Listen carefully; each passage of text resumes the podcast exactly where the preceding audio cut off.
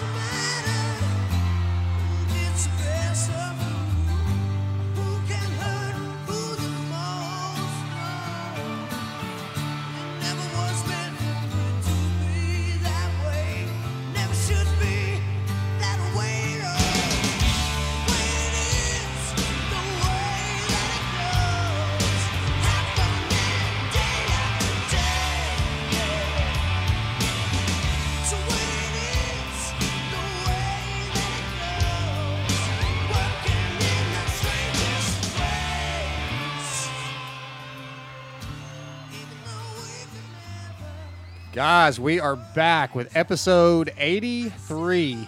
That was some Tesla to open the show, some music from my day. Doc, you probably don't know nothing about no Tesla, do you? Not at all. Not at all, man. Just a great American rock and roll band. Band I grew up with. Um, so yeah, I got Doc in studio today. We're going to talk to him here in a few minutes. Uh, let's do this, you know, our typical thing. Let's get our sponsors reads done so you guys know who supports our show, so you guys know who to go support.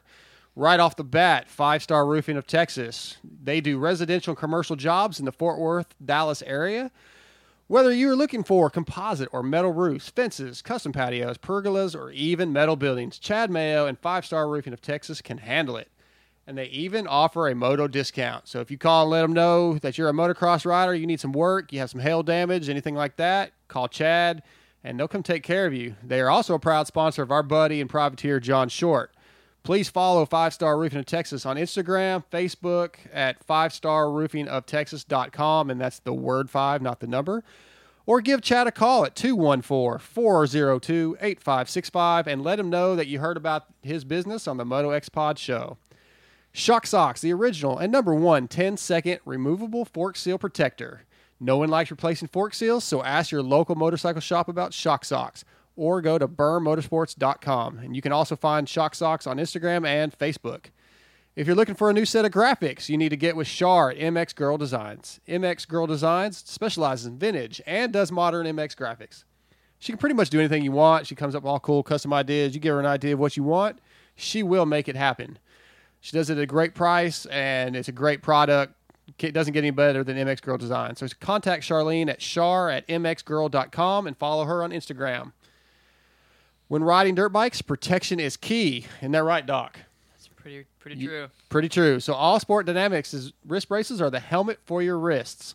Top riders like Weston Peick, Adam Cianciarulo, Joey Savatgy, and Alex Ray, as well as Major League Baseball players, NFL players, and pro bull riders trust All Sport Dynamics. Visit motocrosswristbrace.com for info and follow them at Wrist Brace Guy on Instagram or email me at darksidemx3 at AOL.com for, if you're interested in getting a set. And finally, the Moto X Pod show is also brought to you by Mad Jack Synthetics. Dane Evans and Mad Jack Synthetics is an independent dealer of Amsoil synthetic oils. They are riders, racers, and just all around fans of dirt bikes. Contact Dane Evans at 805 531 9551 or at madjackdiesel.shopamsoil.com. Follow him on Facebook at Dane Amsoil Guy and Instagram at Dane underscore Evans 393. And as always, let all our sponsors know that you heard about them on the Moto X Pod show. All right, Doc. So um, you uh, you went to Millville this week, this weekend for uh, your one of your Loretta qualifiers. What happened? Yeah. Uh, my first moto wasn't good and got caught. I got stuck on my bike in the first corner, so I went up for my second moto and uh, crashed off the start and re-broke my arm.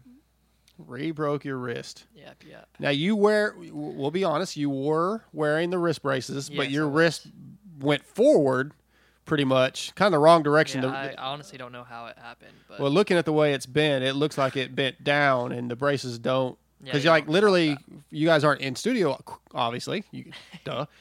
I can see his wrist, and it's still bent. Like he recently had surgery, and they plated it. Yeah, and that piece of metal that's in his wrist is still bent. He's having surgery on Thursday. Yeah.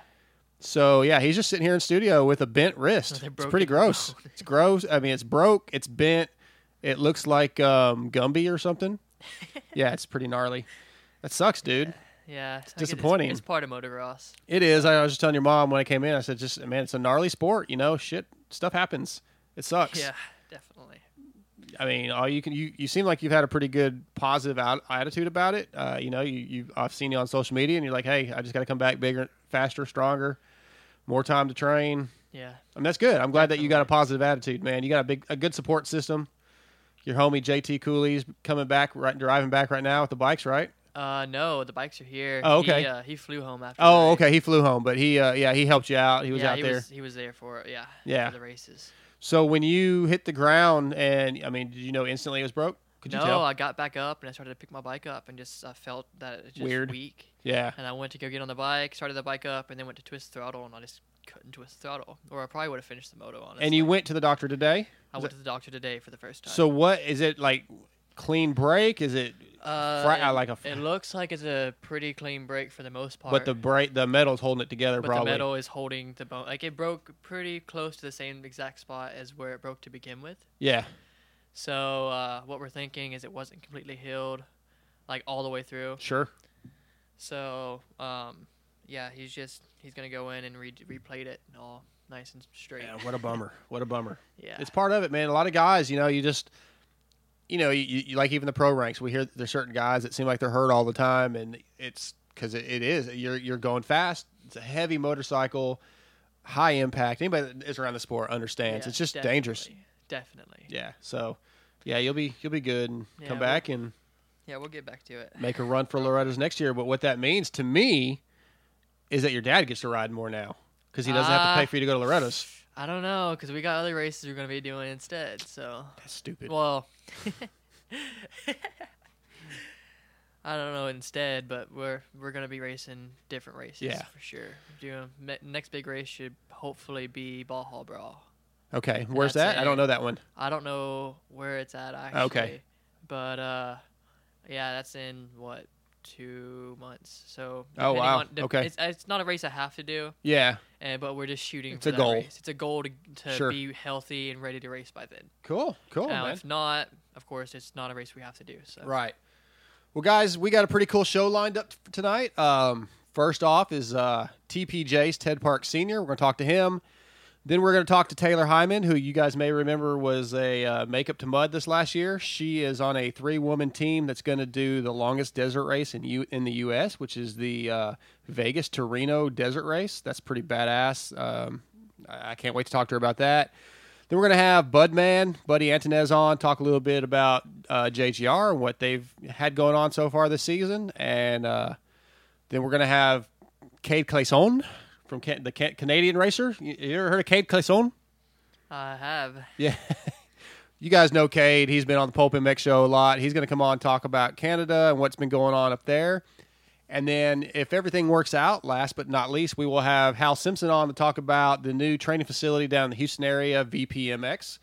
He's uh, helping out with some uh, advertising and things like that with that that training facility, and he he wants to do some. Tell us about it because it sounds like a pretty cool place.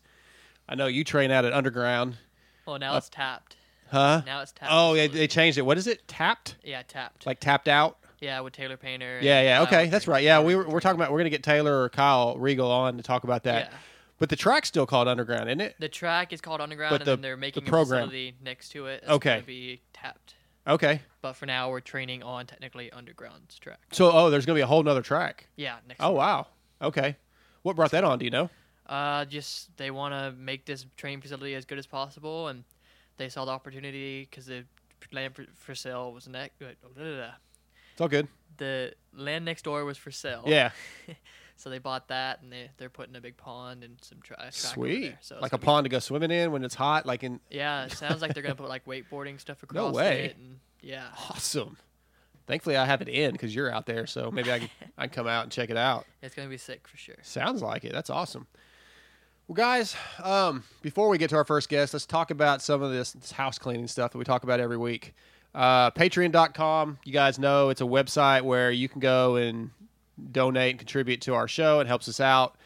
I've been telling you guys for weeks that we've got a pretty cool gift package that we're coming up with, and I'm not telling you guys what's in it, but we're going to do some pretty neat special gifts for our patron supporters, and um, there's stuff that it's it's going to be one of a kind. And what we're going to try to do is do a yearly thing. So this is the first year that we've had Patreon. We're going to do this thing in about a month and send them out. Um, so year one subscribers or patrons will get this package with these gifts, and I have on top of the stuff that we're going to do for all our Patreon customers, I've got some get some special things coming. I don't want to give anything away. I'll, let's just say I'll be picking a lot of stuff up at Muddy Creek that will have signatures on it, and we are going to randomly pull names from our Patreon listeners to get special items that will be signed by some of the best riders in the world to give some cool stuff away. Uh, I've been telling you guys about this for weeks, and here's the deal. At 10 o'clock tomorrow night, I am going to cut it off. So if you do not sign up for Patreon by 10 o'clock tomorrow night, you're out on the opportunity to get year one gifts. You can sign up after that if you want, but you'll have to wait till next year at this time when we do something else. So that's 10 o'clock on June 20th. Yes, to- yes, Okay. it's today nineteenth. Yeah. Yeah. so tomorrow night at ten p.m. Central Time, I'm gonna look at our Patreon account, see who, who all the guys that are already on, and those guys will go in the drawing for. Or, well, they're all gonna get the, I, the gifts that we're doing for everybody, but certain guys, once we draw names, will get these special gifts that I'm picking up. And I may get enough stuff to give everybody one. I don't know yet. I, I I've been promised quite a bit of stuff that I would like to keep for my collection but I will let these guys have it for what they do for us. And keep in mind, if you're a patron subscriber, you also get three chances on the helmet giveaway that we're doing. Uh, if you guys remember that, uh, excuse me, hang on. Kirk Hunter with Extreme Colors is doing a custom paint job on a Fly F2 carbon that Jason Thomas donated for us. So it's going to be a special helmet. Anybody that listens to our show, if you guys let me know that you heard about the helmet giveaway, even if you're not a patron subscriber, you get a chance to win the helmet. But the patron subscribers get three chances in the drawing. So that's pretty pr- pretty good odds, I think. So yeah, I just want to talk about that a little bit. Um, so this Saturday, uh, Doc, I'm going to Muddy Creek to the National. Sounds fun. Sounds like it's going to be a rain, a mutter maybe. Looks Oh. like there's some rain in the forecast, but that's cool. But I'm going to be trying to do some uh, Instagram live stuff. I know I'm supposed to have some some time with Eli Tomac and uh, a bunch of other riders, but I'm going to try to do a few of them on Instagram. So guys, be keeping your eyes out for that. I'll probably have my fiance do the filming so I can uh, try to try to ask some questions and maybe get get some content up, and uh, we'll do some Patreon only interviews. I, I would assume. Uh, and then the last thing, again, the Independence Day Cup at Nocona MX Park in North Texas. This is an event that uh, Jason Walling, Chad Mayo, and Brian Hicks are putting together. It's a, a big pro purse race, June 30th through July 1st. Check it out, uh, Nocona MX. The, it's going to be a three moto format for the pros. 450 has a $2,500 payout, and the 250s have a $1,500 payout. It's going to be a big deal. They're doing a lot of other prize stuff. Lap Kings is going to be there. Those guys were on our show uh, a couple weeks ago talking about that. So if you're in the area, you need to check out the Lap Kings uh, Independence Day Cup Pro Race, man. Even if you just go watch, I think it's going to be a lot of fun. Uh, you going to go over, uh, Doc, or do you even know? Uh, I'll Just go hang out? I don't know, honestly, because You'll uh, still be injured. I will definitely. I mean, definitely still be Yeah. injured, but uh, I don't know if your dad's going to be in town that weekend. Yeah, I was gonna say. I mean, I might, might have to hitch a ride with you or something. Yeah, yeah, yeah. We'll get together about that. I think it's gonna be fun. They're they're really promoting the crap out of it, and uh, you know those guys are just trying to add another big race in Texas that they can build over the. You know, we have the Pro Challenge at Swan. That's pretty Yeah. big. It's been going on, going on a long time, and hopefully this thing will uh, blow up. You know, it's same as Johnsonville. They're doing their pro am every year. Yeah. Excuse me. All right, guys. So uh, we just got done with High Point last weekend. Did you get to watch it? I didn't. Didn't I mean, watch I, it. I've been having some issues with the fact that I broke my arm on yeah, Saturday. yeah. I guess you're a little preoccupied. Yeah.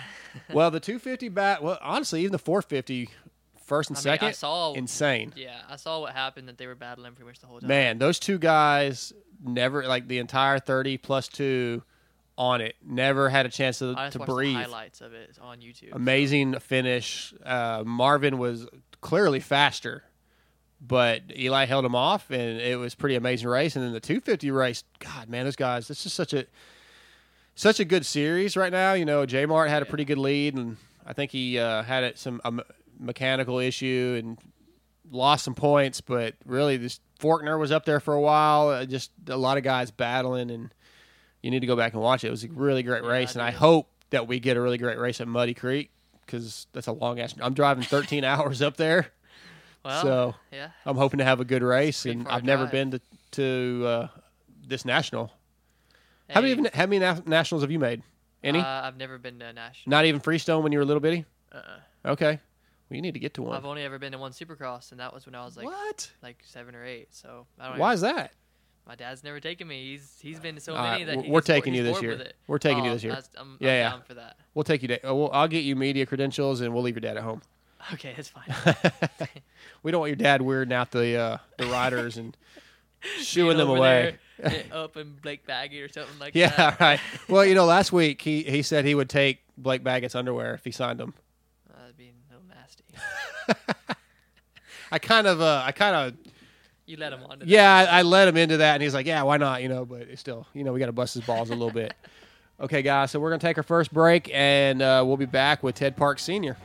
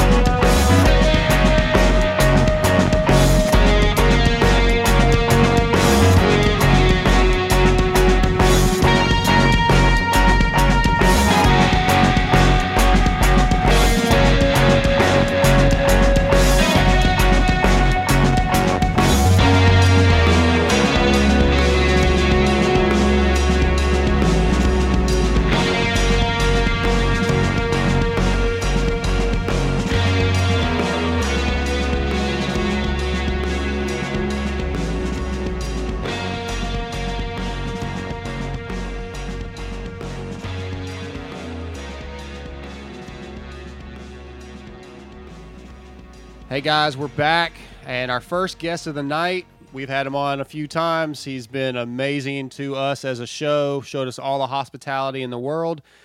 Mr. Ted Parks Seniors with TPJ. Mr. Ted Parks, how are you doing tonight? Oh, I'm doing pretty good. Hanging out in Muddy Creek, Blountville, uh, Tennessee. Well, I will be there Friday morning. I'm driving up, so I can't wait to see you. Oh, same here. Yeah, yeah. So Poster up and do some do some ribs or something. There you go. Yeah, my fiance's coming with me. It'll be her first ever national, so um, she was not real excited when I told her it may rain, but she'll be okay. She's a trooper. That'll work. We got we got cover tops. That's what I told her. I said you can just hide out under one of the tents all day if you want. So she'll she'll be uh, she's pretty much down for anything. So I'm looking forward to getting up there and seeing you guys. Um, so tell me how you feel about the season so far. We're what four rounds in. Um, you know, how do you feel about the team and what's going on with it so far?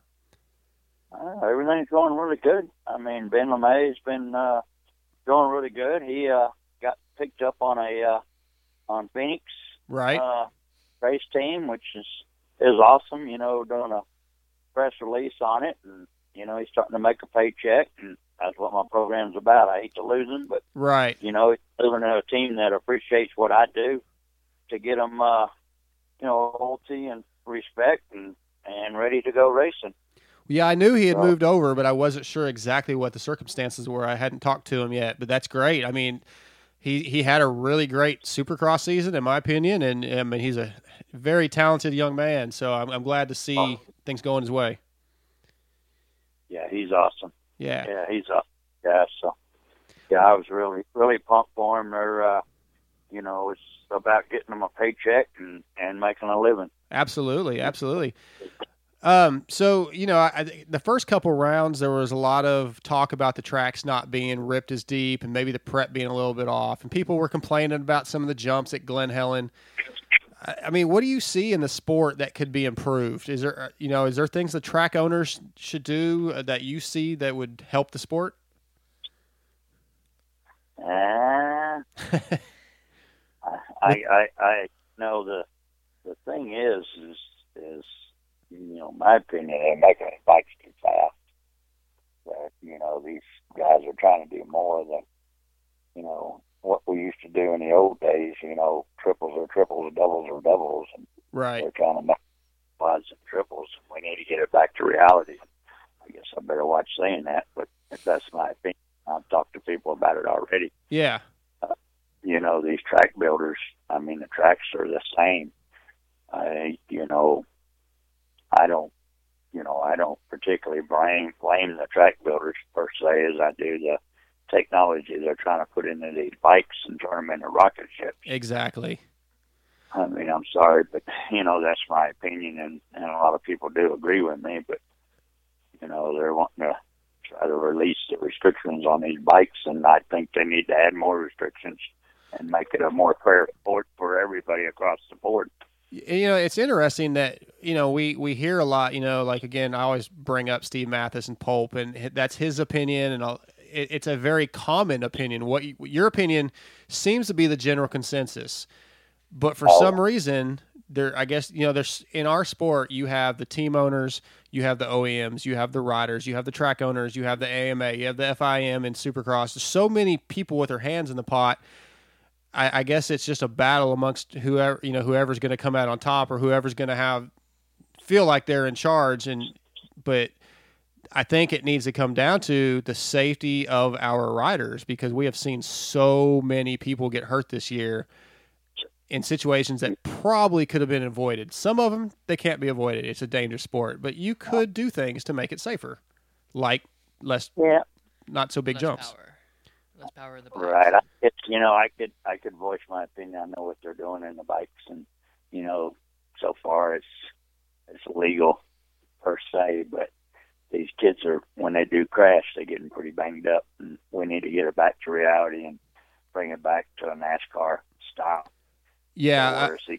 I think it needs to be equal across the board. And, and I, you know, I understand the the factories. They all want the champions. They want Sure. to be, you know, number one. And I don't want to knock, you know, none of the manu, none of the OEMs. You know, right. but I'm the I support the mom and pops of America, and you know, we want to sell bikes. We want kids to afford to go racing, and and it's getting you know harder and harder every year Yeah, to compete absolutely. in the sport. You know, and my guys, I you know, I have to admit, they're you know, I've got a good group of guys. I mean, you know, I got three guys making main events. You know, I've got a guy that's top ten. You know, overall in the points. That you know, it's it's amazing that a, a you know a privateer can compete and do that. And then I I hear articles about well, half the you know factory guys are hurt, so the privateers are you know whatever. I you know I just I can't get on that subject. neither. Right. Well, You know, I mean, look, I'm here to try to the sport. Yeah, I mean, my job- th- the reality is there are a lot of injured riders, but that doesn't matter. Guys like John Short in Supercross worked his butt off and got a top ten because he is Okay. talented enough to run with those guys, you know, and and that's on a, a much much smaller budget, probably an underpowered bike, and he Oh, deserves all the credit in the world. Well, I called John Short my punter. he legally, legally, you know, Scrubbins racing, and and he's a good, he's a good young man that goes to college and races, and just like Ben LaMay, yeah, you know, he works in races, and you know, it's it's just it's amazing that these boys put their heart and souls in what they do, and and you know, my goal is to get them to that next level, and and and and try to get them to a team that appreciates what I do, and don't tell them not to say where they come from or not to say what they do, but to talk about, you know, hey, the professional journey helped them get to where they are today, yeah, and they and and they thank me for getting them to that level, just like Weston Peick and the rest of the guys Yep. that rode for me.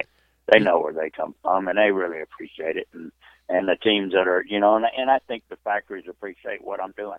You know, it, it's I I could go factory Honda, I can go factory KTM, hmm but that's my goal is to help the sport grow and help the mom and pops of America. You know, to to help our our kids and grandkids compete and have a a, a job in this in society. You know. sure, So, so we want to keep these shops alive and, and going. I Yeah. mean, I'm, I'm a strong believer in that, and and and that's what I teach these young athletes is you know put your heart and soul into it, you'll get there.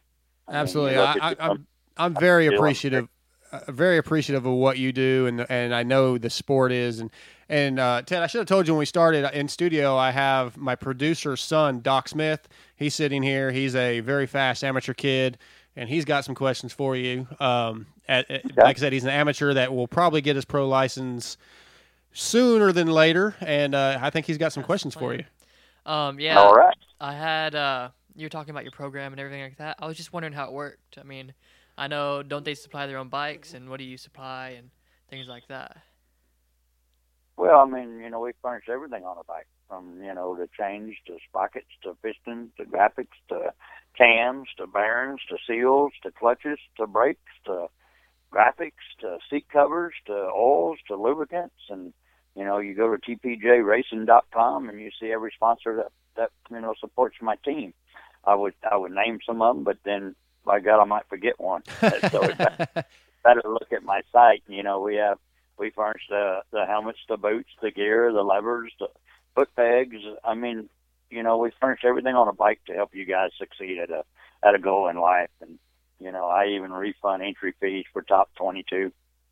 Oh, Uh, okay. next year, we're putting a program together to try to help pay motels and flights for guys that are, you know, that are up in the top 20, 20 and above. And I have all my sponsors are uh, are starting to pay a contingency to help you guys as well. So you know, that's you know my programs to to help you make a living and go racing. Uh, I can hook you up with different mom and pop shops throughout um, you know the United States. Right. I mean, we have shops from California to Idaho to Texas to Kentucky that you know that helps my guys get bikes at cost. Okay. Uh, it's up in the top. You know, we can get bikes uh, give to you for the nine months and turn them back in in better shape than you get them.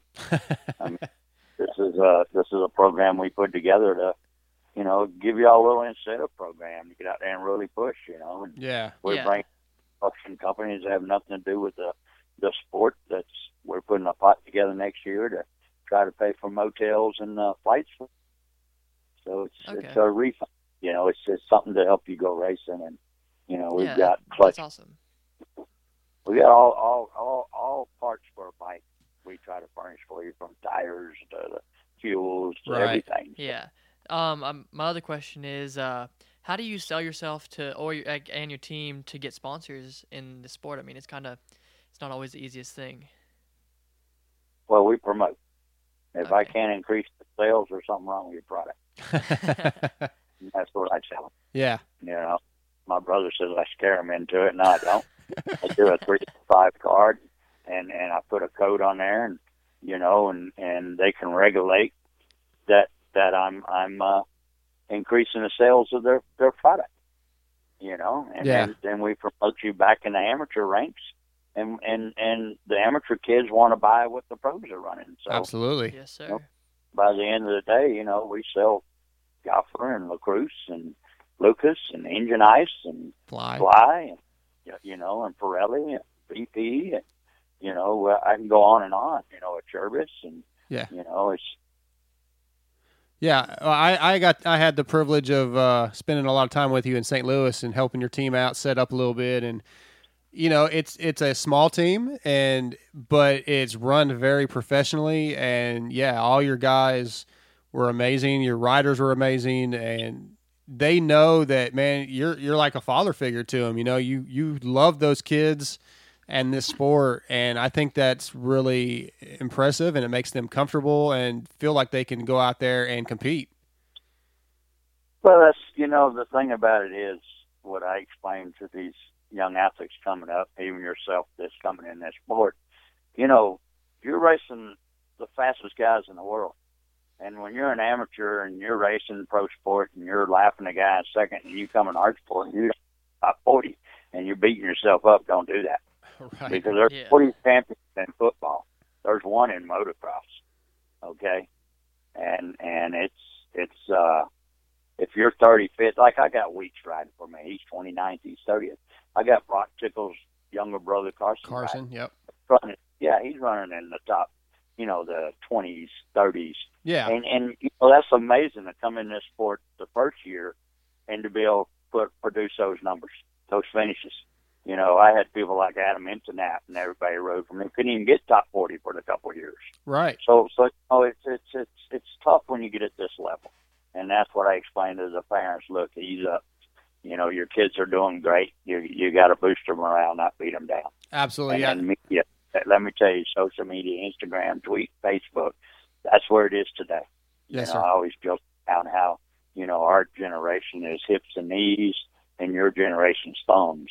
Well, it, it, and there's a reason for it. Right. It's it's promoting it's social media. Yeah. You know, it's it's it's today's it's the sign of times. It's today's society. Yeah, I think you Oh, said said it real well that there could only be one champion, and unfortunately, in our sport, it seems like if you're outside the top three, people, whether it be the fans or the Vital MX guys, they're like, oh, that whoever those top fourth, fifth down, well, those guys suck. They're not doing their job, but they. Yeah. I mean, you can only have one winner, period, and eh, you know all the the top 40 guys in the outdoor nationals or the top you know the guys that maybe make the night show and supercross but don't make the mains those guys can go to your local track and school just about everybody there. They're the talent the talent level is insane in our sport and it's unfortunate that we don't respect that sometimes except for a few guys like adam Knapp or you know um, like I guess Weston before he got the factory ride that if they have the personalities like you say and they promote themselves well, that mm-hmm. helps out so much because sponsors want that. Sponsors want people that the fans will get behind. Well, that's it. You got to talk about who helps you go racing and be Yes. appreciative. There again, that's the respect that I teach them along with the loyalty.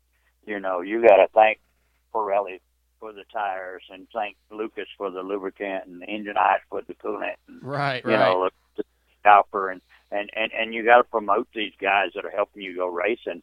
And and there again, there's 40 champions in football, and by God, in motocross, if you're 39th, you're a champion. Okay. And exactly. these other everybody needs to start looking at that. yeah. You know, when you take my athletes and you move them to your team and you work with them with dietitians and trainers and bikes that are two seconds faster per lap than ours, then look at the difference that this this young athlete can uh, produce for you. You know, it's it's night to day. yeah, So, no doubt. I mean, we It's, it's we we got to help this sport grow. yeah. We got to bring in more people. We got to bring in more outsiders to to to help their pay move up, to help the tennis move up, because these parents can't keep affording it. No, I mean, you're right. it's, going to happen.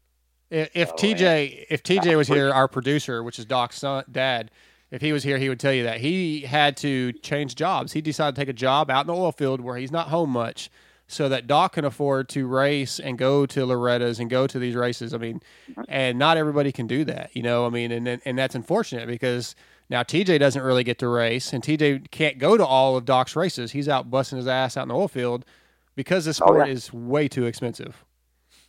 Well, that's why when I when Teddy was growing up as an amateur, you know, I'm very blessed in life. I built a lot of fancy buildings. You know, I, I hard and made my money, and I watch parents struggle, and that's why I put this program together. Yeah, That's why I go after, you know, the the CNL products and the Lucas and the and the different companies on these bikes and and the moms and pops of America. You know, to I'm working on a company called Channellocks right now. I mean, they were really impressed. and Put my my name TPJ Racing. You know, Channellock is a American uh, made company that's here Yeah. in America. sure. You know, and this is this is what I'm promoting. I'm, you know, I'm I'm going after companies here in America to help these young athletes athletes go racing.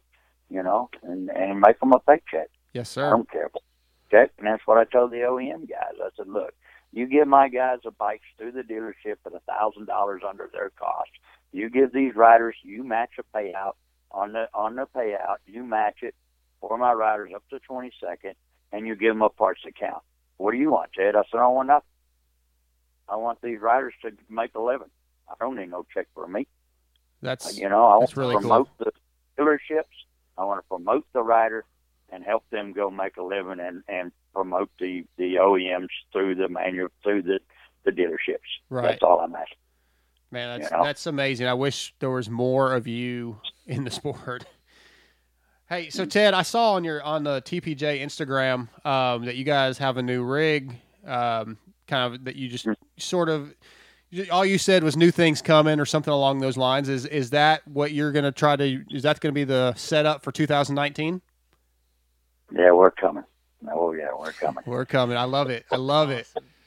Yeah, I didn't. You know, I don't ever count my chickens before they hatch. Right. Uh, yes, I have already purchased a trailer. I've got some things in the work to do. Two trailers, two two rigs. Uh, we're going to bring Pirelli in very strong as one of my big sponsors, Carter Fly Racing, Lucas Oil. And we're signing three year contracts. We're going to bring in a minimum of ten riders on one side, mandatory ten riders on the back side. Run what you want to run. Oh, This nice. something that I'm in this sport. I'm going to promote every every manufacturer, every part in this sport. All my sponsors agreed to it. It's to help the sport grow. So if we have Hinson on the backside, we have Dunlop on the backside. You know, we have Bel-Ray on the backside. We have Answer, Thor, Fox, whatever. It's to help these young guys go racing. So I want to do 20. I'm going to try to do 10 and 10. And then with Feld Entertainment, if we are going to do eight of the rounds, we'll have the amateur on Sunday. I'm going to do 10 amateur kids. And I'm going to haul their stuff. and I'm going to set them up. Let their parents get off work on Friday. Fly in, watch the race on Saturday. Hang out Sunday and, and, and take their kids racing. Get back on a plane, be home to work on Monday. I haul their bikes to the next round. And I'm going to do it so cheap they can't afford to do it themselves. Well, Ted, I got to Well, say, man, and, and yeah, I got to say, from the day I met you, I was just beyond impressed with the, the human being that you are, and I, I wish our, like I said, wish our sport had more of you. Um, I, I don't know what else I could say. You're just, I really, I really appreciate what you do for our sport because without our privateers, we probably have nothing for the most part. This and um, man, I just Well, we're down, to, we're down to 12 factory teams. yeah, right, right. So, Hey, so my last question before we wrap this up is, uh, what do you like better, outdoors or Supercross? As as a fan, and then as a team owner, what what if the if the answer is different for each? boy, that's a that's a real trick question for me.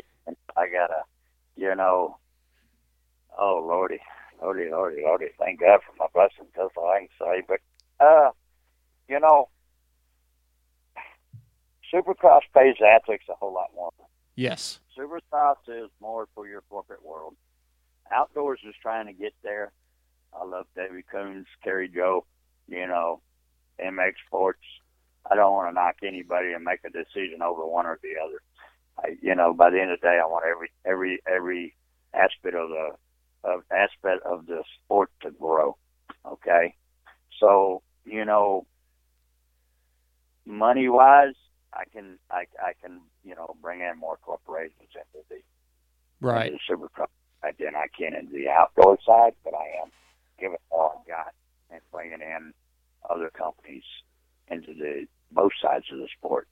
Okay, this is you know I'm bringing in companies that build buildings and concrete and Yes, you know different different different businesses. You know in this in this deal, I have DSC. You know I have California Coast Plumbers. I have Boyd's Excavating. You know I have uh, Five Bars does all the Wi-Fi and all the stadiums. I mean, you know I have All Clear Identity, a credit card fraud company. So you know I, I go after every different aspect.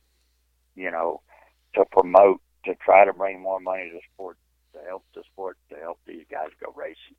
You know, I'm, I'm Mhm. going to go after. I'm going after a few other companies that I don't want to talk about right now because they ain't signed on the dotted line. Okay, fair enough. these are some companies that are uh, that are uh, is going to be huge, huge, huge, huge, huge. So you know, I here's my deal. I like to pay my athlete. You know, it, it, it's let's say they get first, they get twenty grand. If they get twentieth, fortieth, they get two grand. Yeah, That's what. Okay. And besides what the the contingency is and helping these guys because then they can pay their bills, they can have a family and they can go racing. Yeah, because a lot of these guys have day jobs, you know, during the week. These privateers. Oh yeah. Yeah. Oh yeah, they have to. They have Yeah. to. I mean they have no choice. Right. It's just like for me. I mean, you know, my hat's off to him and you know, he he he, he puts all he got into it. Yeah, I'm sure. You know, and then you know Dylan Merriam's still young. He's still you know he's dad's still helping him out. But Sure. you know, in the long run, that I mean, it's not going to last forever. He's got to, you know, move up. You know, he's getting real close to to getting picked up and be put on a factory team. Yes, sir. You know, and that's what we're looking for. I mean, and I've got. See, I'll do a transport team now too. I- Okay. I don't know if y'all aware of that, No, I wasn't. but I I haul bikes for three hundred dollars a round. I feed them morning snacks, feed them a full on lunch, and give them a ten by twenty setup and take them racing all the stuff. That's awesome. That's awesome. And it don't matter what they run. It's detached from my setup. I'm doing it right now. Yeah. Have Brazilian riders. I've got all kinds of other riders that are on a different program that we try to help go racing as well. I just lost uh, Fabio Gustavo. Uh, they're picking his bikes up. He just picked a, uh, a factory ride up with Kawasaki in Europe, Oh, okay. so he won't be back for the rest of the outdoors. And like I told him, I said, "Man, I'm real, I'm real, real pumped for him. I mean, that's our, that's our goal." Yeah. And then I I have Europeans that's wanting me to help them go race to the nations. I'm going to the nations this year, so we're working on that. I, I'm working on that too to go. That, that's not an easy race to get credentials for. No, no, I'm already in there. I'm already doing that. I'm already going in as a vendor. Yeah. I'm uh, I'm representing Pirelli. Oh, great. Good deal. Well, hopefully, if everything goes right, I will see you there also. Oh yeah, well, I'll be there. All right, I'll be there. Energy Cup. And what are we on round five now? Yes, sir. Seven more to go. Well, go home for vacation. well, I will see you this weekend, and uh, I, I hope to make Millville in Indiana also. Go ahead. That? I said I hope to make Millville in Indiana also, but we're we're working on that. Yeah, Indiana. That's the final round. Ironman. Yes, sir. Millville's a good one. Yeah, yeah. That's. I think I'm going to go up with some of our Dallas, uh, some of my buddies that live in Dallas, and race out of there, and come up to Millville and maybe run amateur day for that one, and fly to the Indiana race. Awesome. Well, you know, Josh Pistol's working for me. I got to meet his dad. Oh, cool. I, I call him my brother from another mother. he runs Sunset Ridge, and I'm going to tell you that's an awesome place. nice. That man puts a lot in what he does. So, Yeah. yeah, I was uh, very fortunate to get to hang out there a week off and re- become really good friends with him. Uh, he puts a lot in this sport on the amateur side. So it's it's good. I mean, Sure. you know, it's it's good to help the the sport grow. So, but yeah, the other young man that's talking about you know getting ready to come pro, just keep me in mind. Let me know when he's ready to come on, and we'll definitely help him go racing. Yes, sir. He will. He's he's uh he just got injured at um Millville. Millville this last weekend at the Loretta qualifiers. Broke his wrist again, so he's having surgery Thursday. But um, he'll be back and he'll be b- fat better than ever. Yep, two by four and duct tape. Come on. hey Ted, I really appreciate you. Uh, it was late notice when I got a hold of you, and I really, really appreciate you coming on. It's always a pleasure. Yep, same here. And you know, like I said, I thank God for my blessings, what I do in life, and you know, I I enjoy it, and hopefully we can make a change in this sport keep on racing and uh, help it grow. Absolutely. Thanks, Ted, and I'll see you. I'll see you uh, either Friday evening or definitely Saturday morning. Uh, I'm here already. I'm in front of the Muddy Creek sign. Okay. Well, I will search you out as soon as I get there, man. Thanks so much. Thank Have a you, good Jimmy. day. Y'all have a good day. You too, All right, Ted. you too. Thank you, bud. Bye. All right. Man, what a great human being. Yeah, that's awesome. Such a good dude. Selfless. Like, yeah, yeah, he's he's a good guy. Uh, just a uh, blessing to have him in our sport. Guys, we're gonna take our first commercial break, and we will be back with the Taylor Hyman. Hey, this is Ryan Dungy, and you're listening to the Moto X Pod Show. Hey Kylie, does your husband have to deal with leaking shafts? No way, Kathy. He uses Shock Socks, the original and number one 10 second removable fork seal protector. Looks like the best way to keep grit and grime out of your fork seals. So, if you don't want the headache and expense of constantly replacing fork seals, get Shock Socks. Go to shocksocks.com and visit them on Facebook to pick your color. And don't forget, they are available for street bikes too. If you're in the Dallas Fort Worth area and you need an amazing deal on a residential or commercial roofing job, Or if you just need a new fence, a custom patio, a pergola, or even a new metal building, Five Star Roofing of Texas is who you need to call. Chad Mayo and his crew will knock it out of the park for you just as easily as JS7 blitzes a set of whoops. He even offers a moto discount and is a proud sponsor of our friend, John Short. Chad is a true moto head and does incredible work. So give Five Star Roofing of Texas a call at 214 402 8565 or check them out at www.5starroofingoftexas.com or on Instagram at 5 Star Roofing of Texas. And that's the word 5, F I V E. So check them out, call Chad Mayo, and get a great deal. Tell them Moto X Pod sent you. Dark Side here. Are you guys in the market for a set of new custom graphics? Are you tired of the same old basic layouts the big box companies offer? Well, if so, then you need to check out MX Gurl Designs. From custom graphic kits, stickers, reproductions, and even vintage, MX Gurl does it all. Call or text Char at 936 828 1472 or email Char, C H A R, at mxgurl.com, and that's mxgurl, G U R L, and tell her Moto X Pod sent you. Hey guys, Muscle Mark here. I want to introduce you to my friends over at York Welding and Fab. From new construction, truck beds, barbecue grills, and anything else you can come up with, York Welding and Fab has you covered. With deep motocross roots and 20 plus years experience, York Welding and Fab is a brand you can put your trust in. Call Carl at 903-780-7369. That's 903-780-7369 and tell him Moto X Pod sent you.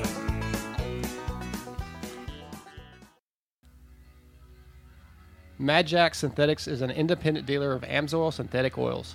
Amsoil has been around for 45 years and was the first company to bring synthetics to the general public in 1972. Since then, Amsoil has led the way in application specific oils and fluids designed solely for your cars, trucks, motorcycles, boats, and more. We understand what your needs are when it comes to protecting your investments, whether it be your motorcycles or the vehicle you use to transport your motorcycles. Dane Evans and Mad Jack Synthetics is nationwide with customers and warehouses all across the USA and Canada. By joining the Preferred Customer Program, anybody can buy Amsoil products factory direct at wholesale pricing. Want to stock it at your shop or use it on your fleet of vehicles for your business? Would you like to become an Amsoil dealer and have a tax write off for your trips to the track or trail and start selling Amsoil to your friends and fellow racers? With Amsoil, you get free shipping on orders over $100, even when you are a wholesale customer. Contact Dane Evans to find out how it all works. We at Mad Jack Synthetics are riders and racers just like the guys at the Moto X Pod Show. We know what you need to keep you in the game week in and week out. Amsoil Incorporated is a sponsor of many of your favorite series Monster Energy Supercross, Snowcross, ATV MX, Daytona Bike Week, the Sturgis Motorcycle Rally, GNCC, King of the Hammers, Hot August Nights Car Show, and Motorcycle Mechanics Institute. Contact Dane and tell him the Moto X Pod Show sent you. Let him help you save money on your maintenance using Amsoil. Contact Dane at 805 531 9551 or toll free at 855 623 5225 or at madjackdiesel.shopamsoil.com. Like us and contact us on Facebook at Dane Amsoil Guy, on Twitter at Dane underscore Evans 393, and on Instagram at Dane underscore Amsoil Guy. Okay, guys, we are back from commercial. Our next guest is the beautiful Taylor Hyman, and she is brought to you by MX Gurl Designs. If you guys are looking for new graphics for your bike, whether it be vintage or modern bikes, Char can do it. Uh, contact Char at mxgurl.com. Hit her up on Instagram. That's really the best way to get a hold of her. She does killer work at great prices, and she races too. She's a badass chick on a bike, just like our next guest. Taylor, how are you tonight? I'm good. How are you guys? Doing real good. Um, so have you been training for this? Uh, well, let's tell everybody what you're doing. You are about to do the longest desert race in the U.S. with a couple teammates, the Vegas to Reno. Have you been training a lot? How's that going?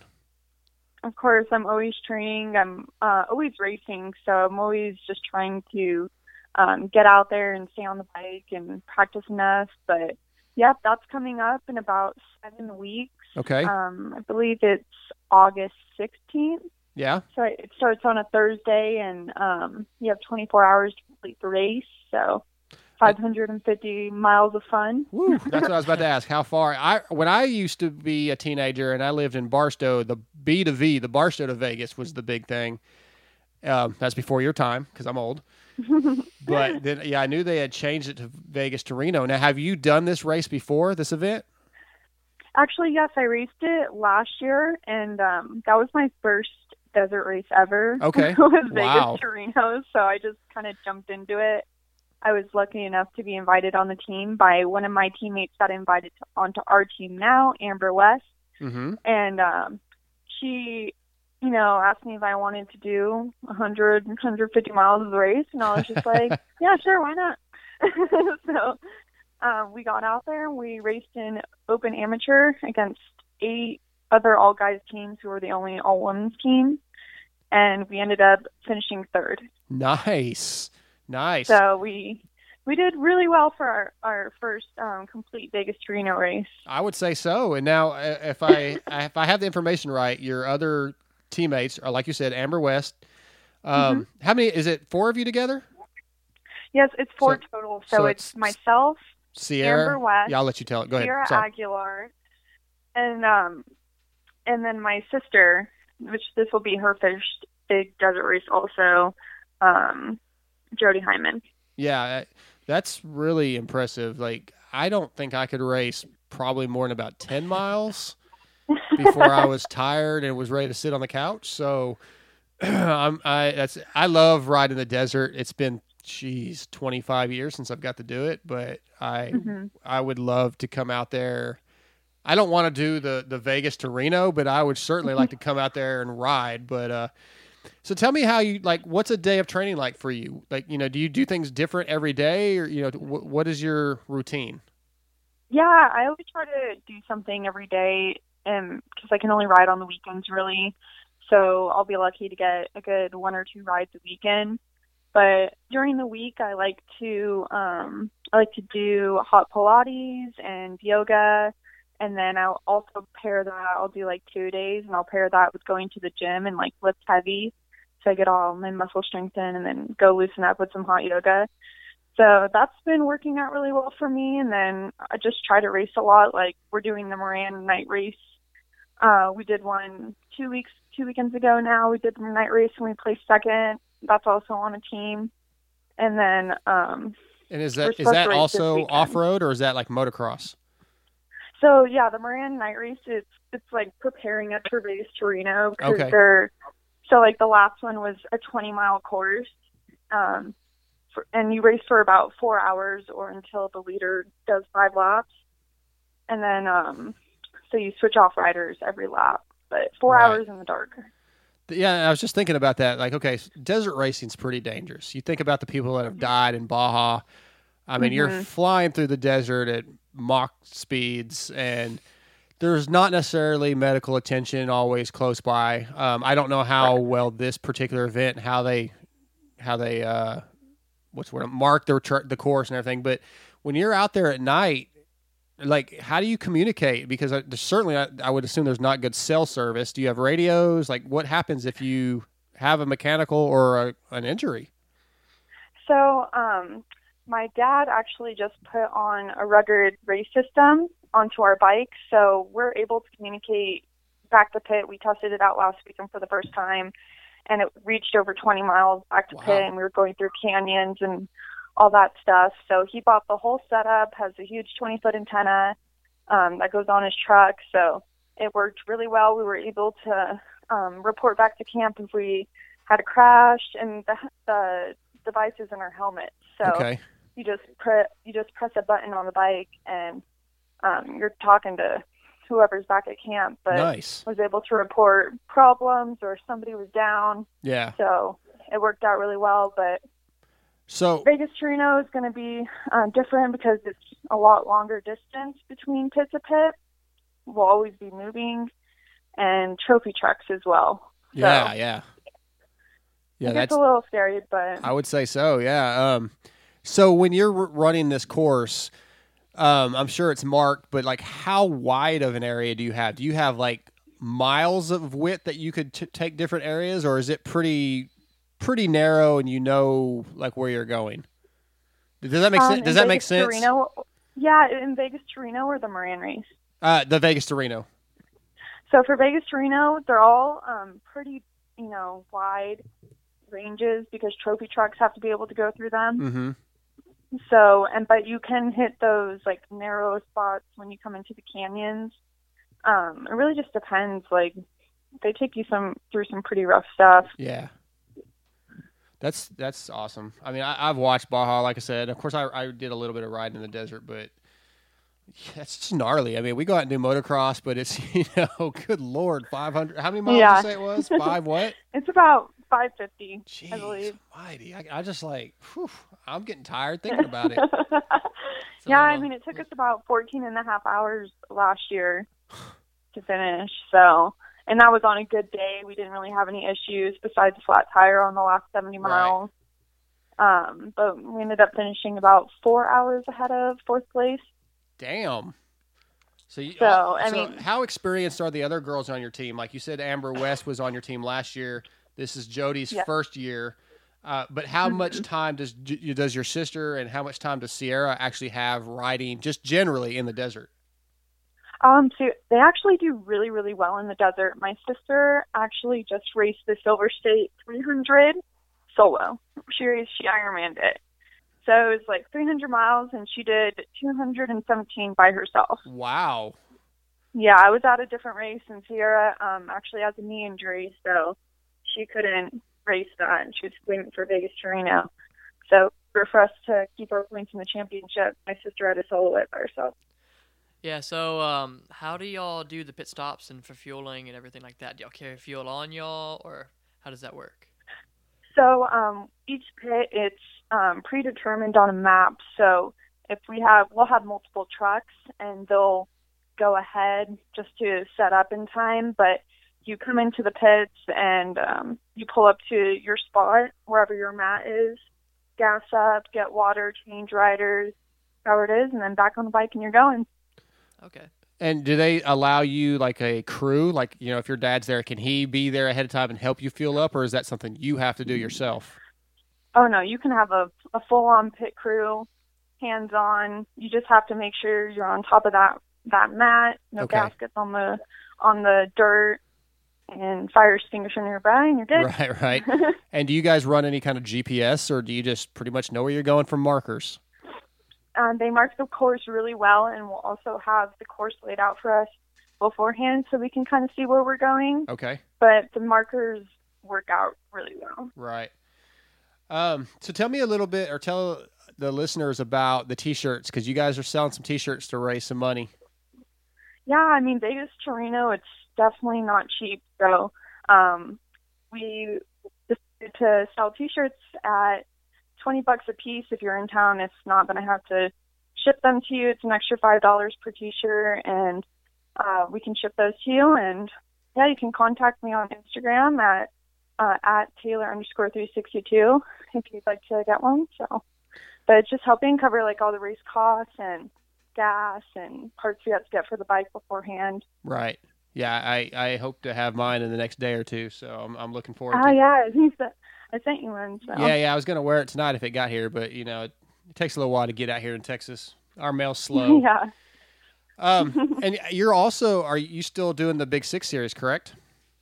Yes, I'm racing Big Six, two different um, series within that Big Six, and then WORCS itself. Oh, you're doing WORCS also. Okay, yeah. I just did Yeah. a uh, a interview with Gary Sutherland that was on our Patreon account, and we talked about Mhm. we went race by race with his issues, and he's had a number of mechanicals. How are you doing in both those series? Um, for Big Six, I'm doing really well. I'm racing the Women's Intermediate and the West Coast GP Women's Intermediate, um, and I'm leading the championships in those classes. Sweet. Going into the summer with I think there's three or four races left. Um, and then in the work series, um, I had to miss the last race, so I'm sitting second in the in points for that into the summer. Very nice. And But um, there's you know, do you have do you like one of those series better than the other, or are they kind of the same? Um, I lo- I prefer Big Six just I like um going over to Cali all the time and riding those tracks over there. And people are awesome. So Cool. Um, hang on. You got that one, Doc? Oh yeah. I'm sorry. Sorry about that, Taylor. so how did Okay. the uh, makeup to mud help you? Oh, makeup to mud. Um, that helps me a lot. You know, it, a lot of people reached out to me after that, and um, people, you know, wanting, you know, just telling me they love my story and what it stands for and everything. So I made a lot of good connections. But I think like my favorite part about makeup to mud coming out was all the younger girls coming up to me like at the races and stuff, and they like recognize me and they tell me I'm inspiring to them, and that's probably the best part about it. Okay. So um, you're talking about the younger girls and everything. How did you get started in racing in general? Uh, I actually didn't start even riding until about five years ago. And then I started racing last year. So um, for the first four years, it was just for fun, you know, just race at the local track, nothing like how I'm racing right now. And then last year, a, a switch just went off and decided to go out there and try and win some championships. Okay. That's really awesome. That's awesome. It's very impressive. Hey, Taylor, how old are you? I know you're not supposed to ask that, but I'm older than you, so it doesn't matter. Oh, I'm 22. 22. and are you currently single? I am. so, would you, if in a relationship, would you be looking for somebody that also rides, or does it really matter to you? um, no, I don't really see any kind of relationship. I'm really focused on myself. Okay. And like, I plan to travel the world once I graduate in the next six Right months. on. Yeah, there you go. So I bet that I mean, makes I your just- dad really happy. yeah, Dad loves that. Yeah. That's really cool. Yeah, because you were you told us last time you you know you're going to school and you have big plans and big goals, and I, that's really impressive that you're not just kind of uh, you know that you that you know what you want out of life, and that's really great, and I think that's a, a good thing. Um, yeah, definitely. I'm always um just doing what I want to do. yeah, yeah. So, There's nothing wrong with that. Nothing wrong with that. Um, so I guess my last question: we we talked about your dad being involved and helping you out. Um, how does he? He's got two da- just two daughters that are racing, right? I don't know how many how many how many siblings do you have total? Just me and my sister. Okay, so does it stress your parents out when you guys are at two different events? And uh, I mean, it's obviously a dangerous sport, and you're spread out. How, how do they handle that? How do your parents negotiate? Um, um, for the last race where my sister was out racing in the desert and I was out racing in Primm, my dad was so stressed out. I felt so bad, but um, but he ended up going with my sister and my mom came to watch me. And then I also have a lot of support at these races, so Yeah. he wasn't too worried that I wouldn't get the help that I needed. So Cool. he went to go help my sister because that was like a way longer Ironmaning 217 miles is insane. Right, and how old is she? she's younger than you, correct? My sister, yes, she's younger than me. She actually started riding before me, but she is 20. Oh, okay, okay. So st- still both adults though. So I, I, I thought for some reason I thought she was like sixteen or seventeen. No. But still, it doesn't matter how old you are. Your parents are going to always worry about you as if you were eight. Oh my gosh, yeah. It's such a family-oriented sport Yeah, and uh, it's it's dangerous, but Yep. you know, there's there's no greater feeling than being out there and having your family supporting you and they love it too. So, absolutely. Taylor, again, um, I, I appreciate you coming on the first time, and I appreciate you coming on again tonight. And I, I think what you're doing is amazing. Um, I, I think it's important that we promote the women as much as we do the men. You know, some people may not think that way, but I don't really care. We love the women that race. I think it's really great. We've had, I don't know if you ever get really get a chance to listen to our show, but we've been trying to have a lot of females on lately, and there's so many people in the industry that that help this industry out, and I think it's important to keep talking about it. So, anytime you have anything going on, if you want to come on, you just let me know. If you have anything to promote, just let us know uh, because we want to help you out. Thank you so much, Jamie. I really appreciate you and uh how you promote the sport. Absolutely. And tell tell us tell everybody your Instagram again so they can come support you and order a T-shirt if they want. Yeah, so you can uh, follow me at, at Taylor underscore 362 on Instagram and find me at Taylor Hemman um, on Facebook. Right on, and we'll we'll definitely uh, put that out on Instagram later this evening. And yeah, guys, order a shirt, man. You know, it's twenty bucks, and it helps the ladies out. It's probably twenty five if you're not in the Vegas area, but but twenty five dollars for a really killer moto t shirt supporting three badass chicks that are going to go out and do something that probably none of us could do. Uh, I, I, I wish I could buy another one, and I may actually buy another one before. How, how much? How many more do you have? You got a bunch of them? Oh, yeah, just let me know what you want. Yeah, I I'll let may. Uh. I think I'm going to order another one. I want everybody to sign it, and we will we'll do a giveaway on the show or something. You get all the the ladies to sign it, and we'll do a giveaway. Oh, definitely. We'll work on something. Okay, cool. sure. Well, I'll get with you this next week, and I'll order another one, and we'll do that. So, Taylor, you have a good night and good luck, and keep us posted on everything. You know it. Thank you guys. All right, have a good, night. We'll talk to you later. Bye. Bye. What do you think about a 500 mile desert race at night at times? And Sounds pretty sketchy, honestly. you think? Yeah, a little bit. Like I, honestly, riding in the desert, as I recall, like I said, it's been a long, long time. It was like 1990. Yeah, last time I rode in the desert, and I, I did do a desert race. It was a 52 mile loop, and it was a team race. So I did 52 miles, came back in. My dad did 52, and then I did. You know, we each did it twice, okay. and it was a lot of fun. Really cool, but um, a lot of different, lot different than what we do now, and it's been a long time. But it's it's cool, man. I, I really think I would get into that kind of stuff. I probably, if I lived out there, would rather do that. I think almost Oh, really? because it's always different, you know. I love motocross. I love jumping, but like you do the same track, you do loop, you know, five laps yeah, or whatever. you're not going like like 90 miles an hour. Well, I wouldn't be doing 90 miles an hour anyway. I'd be doing like 30 miles an hour, just cruising, and then go up some canyons. Like that's the stuff I remember as a kid. And I was still learning to ride a little bit, but like going up some cool ravines and like some of them not even being able to do it, and having to have my buddy come down and ride my bike up, you know, eh, because I just didn't know how to do it yet. And I think that'd be fun to go out and do some of that. And riding along like ridges, like a mountaintop, basically that was only the width of the tires Oh, that sounds sick. and just kind of you know I was going really slow. My buddies were hauling ass, but it was just cool. And like you would lose them, they'd be out in the desert. You're like, where'd everybody go? you just have to ride in one direction until you find them again. And yeah, it was cool, man. All right, guys, uh, another quick break, and we will be back with the Bud Man.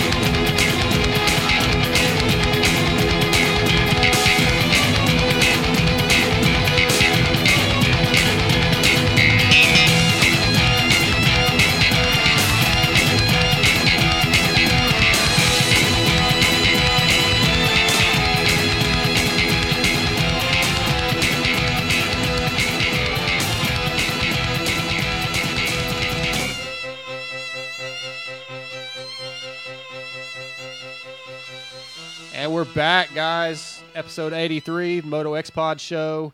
Our next guest is brought to you by Five Star Roofing of Texas.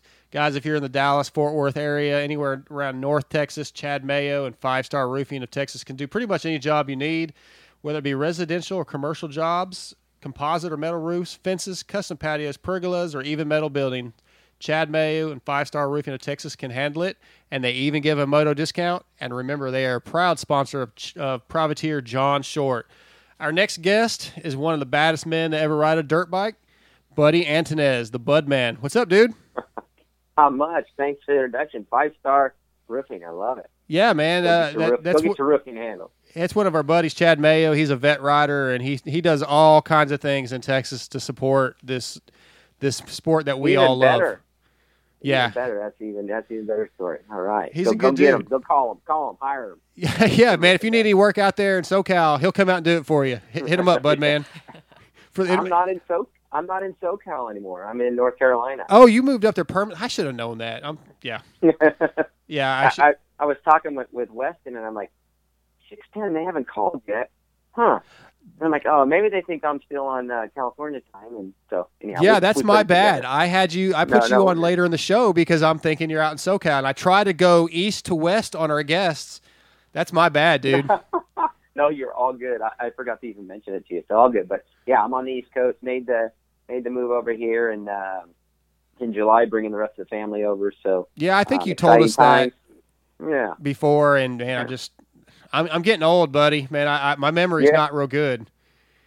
Aren't we all? I can barely remember anything. Barely remember what I had for breakfast. Right, right, exactly. so tell me, man, what do you what do you think about the season so far outdoors for JGR? It's been, uh, you know, pretty wild. You had some guys leave, some guys injured, some guys coming back, some guys move around. Yeah, it's it's it's been interesting, and um, you know we keep having you know good weekends here and there, but we haven't had to where we're having weekend after weekend, you know, go exactly the way we want. But Yeah, at the end of the day, you know, we're doing good stuff, and um, you know the moves were the move that kind of you know came up for us to move opened a lot. You know, I said opened a lot of doors of opportunities for for uh, people within our team. mm-hmm. Um, so, you know, things that have happened, obviously, um, are things that happen, you know, in a positive way. Enzo Lopes gets to do the whole series, you know, right. Justin gets to ride 450, move him up on the 450. Um, and then, you know, we're, we're all still, you know, Bogle's coming back here soon. So, you know, we're going to be firing all cylinders here soon. Yeah, with um, with Phil leaving, I mean, I know he's basically family to the team, but you know that Yeah. that was a really great opportunity for him. And then Hill moves to the 450 for now. Um, and, and if if he can continue to do what he did this last weekend on the 450 and be be that consistent up in the top five like that, when Bogle comes back, will you guys consider having a three man 450 team? Oh yeah. If, if Justin's doing good and Bogle comes back, yeah, we'll, we'll run three. Okay. Um, I mean, you know, why do we want to keep? You know, we want to, we want Justin to get ready as much as he can for next year. This is was kind of the move and and what uh, and Jeremy Albrecht was thinking. You know, some of this is going towards next year for preparation for him, and Right. um, and so it's you know, it's a it's a move that um, we know that you know we can do and uh, and want to do as long as everyone's doing well. Right. And how difficult that is is that within the team when you have a guy that's on a 250 and he moves to the 450 because the bikes aren't the same. I know you have the parts, Yeah. but it, it changes. Uh, you know, their, their settings are different. It's a lot of work, and then you have you know Lopes Lopes is on the 250. I mean, how difficult is that to move things around and, and adjust for different riding styles from the 250 to the 450, whatever? You know, is that hard on the team or is it just day to day? it's it's it's definitely not easy. It's not like your you know week to week routine you have. It throws you know some other elements into it, like you know that shop is just bustling sometimes. Yeah. You know mechanics and just going, going, going, and you look in there and it's like there's work being done. You know, and and the fortunate thing for us with everybody being back here on the east in North Carolina is you know it's only 30, 40 minutes up to our track. right. Um, so you know, we can send our, our suspension guy could come up. He's got everything at the track to to rebuild there. Um, you know, he could send a shock up with just the mechanics to to try. You know, uh, with us back here, we don't have to have practice mic mechanics because you know our mechanics are here. So Right, right. Everybody's- Everything, everything, everything's being done at the highest level. Yeah, that's Okay. that's a really cool. Uh, I, I, I like the way JGR has done that. Yeah, Yeah. and uh, Yeah. Well, one thing I was gonna ask is about like you and your your part of the training. How is it working Mhm. with like Enzo Lopes compared to like the veteran pros you have on the team? You know, um, Enzo, I, I got to you know spend a little time working with him um, on technique here here as late, and the kid takes to it like really really fast. It just shows how talented he is. Um, he's you know we call him the kid, and he is uh, a lot of fun to work with. Um, does everything that you ask. Um, does some things that he probably doesn't want to do, but he does it anyway. You know, so you know you can't ask for anything more than that. Someone who's willing and able and, and wanting to um, to do the things that he, he knows he should. Uh, there for a little bit, it was a little bit of adjustment for him, getting used to racing every weekend and what you do during the week. And you know, coming from the amateur world, it's it's a different ball game. You know, um, and I really felt like this last week. You know, he had a really good week on the bike.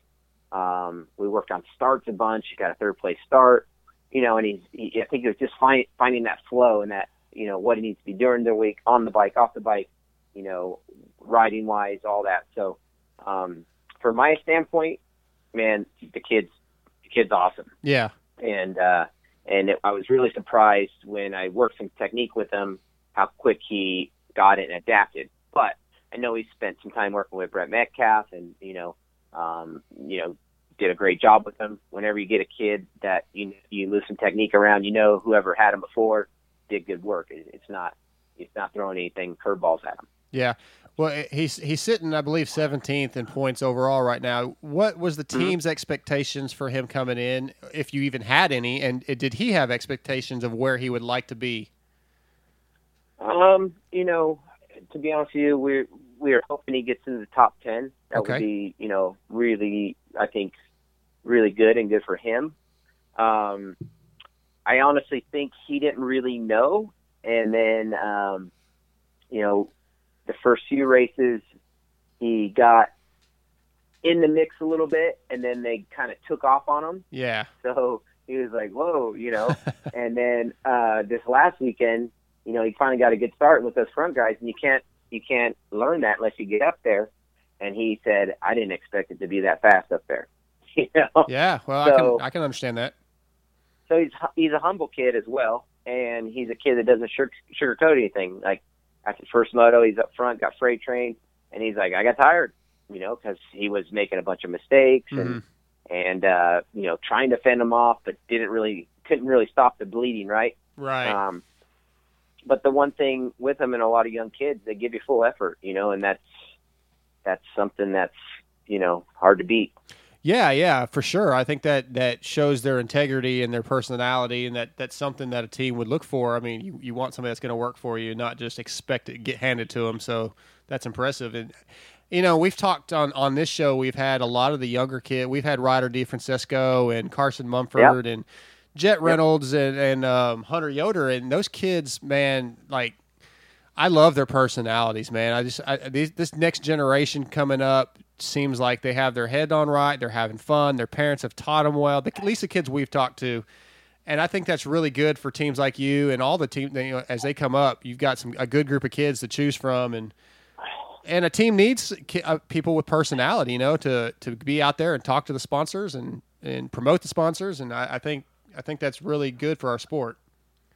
Yeah, it's funny you say that. I, I've been saying the same thing to like a few people. Like, there's a good group of kids coming up that have been coached from an early age, um, and they work, and you know they're good on their social media. Mm-hmm. You know, and, and so, you know, you know anything can happen between now and then. But there is a good group of kids uh, stacked up, lined up, ready to come up into the the racing Yeah. uh, professional ranks. Sorry, and with that, and you guys know, the better that level is, the better the racing is, and then the more people want to watch it. Absolutely. The more our sport grows. So, how much are you involved with keeping up with the amateur stuff for JGR and what's coming? Well, I uh, I went to Texas and spent a little bit of time there, um, and then um, probably uh, you know hopefully me and Jeremy will go down to to Loretta Lynn's to to to look down there as well. Um, and we work closely with Chris Wheeler at Suzuki, who um, you know is in charge of all the amateur stuff and more. Mhm. Um, so you know, I'm keeping my eye on things and and and ultimately trying to you know, lend advice to Jeremy and Wheeler of what I know from coming from the amateur, being around it for years. Right. Um, but you know, it is one of those things. If you spend too much time away, you lose a little touch. So you got to kind of figure out how to kind of stay in contact with it Sure. and um, and know it. You know, I know the next three or four years pretty maybe maybe three years pretty good. Maybe through Ryder D. Um, you know, I know you know kind of all those guys through there. So yeah. um, you know, the the thing that that we're trying to do with JGR and Suzuki is is really start to lay that foundation so we have some of these these RM Army kids, you know, a place for them to know that they can they can work towards Absolutely. um, and and make it back here in North Carolina and, and be on the, the factory team and and uh, put all their hard work to good use. Well, I've got a two part question to follow up what you just said. Then, Mm-hmm. who do you see coming up that maybe a top prospect that, that is kind of under the radar right now? That's the first question. Somebody that maybe we're not thinking of, not not seeing. Well, um, big bike, little bike. Just anything, just you pick somebody that stands out to you. Um, uh, Simonson or Simonson. Uh, I can't. I always mess up his last name. He he, he trains back at SOB.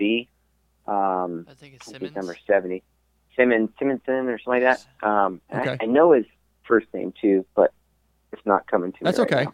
Well, that's something that we can Um, like look watch for. Then I was out at Freestone. Is that the race you were talking about? You guys were out there for the JSN. Yeah. Yeah. Yeah, I, I went that a Yamaha, Friday. Number seventy. Yeah, I went the Friday at the end of the week and, and went out there. I didn't know you guys had been out there. I would have tried to come meet you or something. We're we're about two Well- hours from there.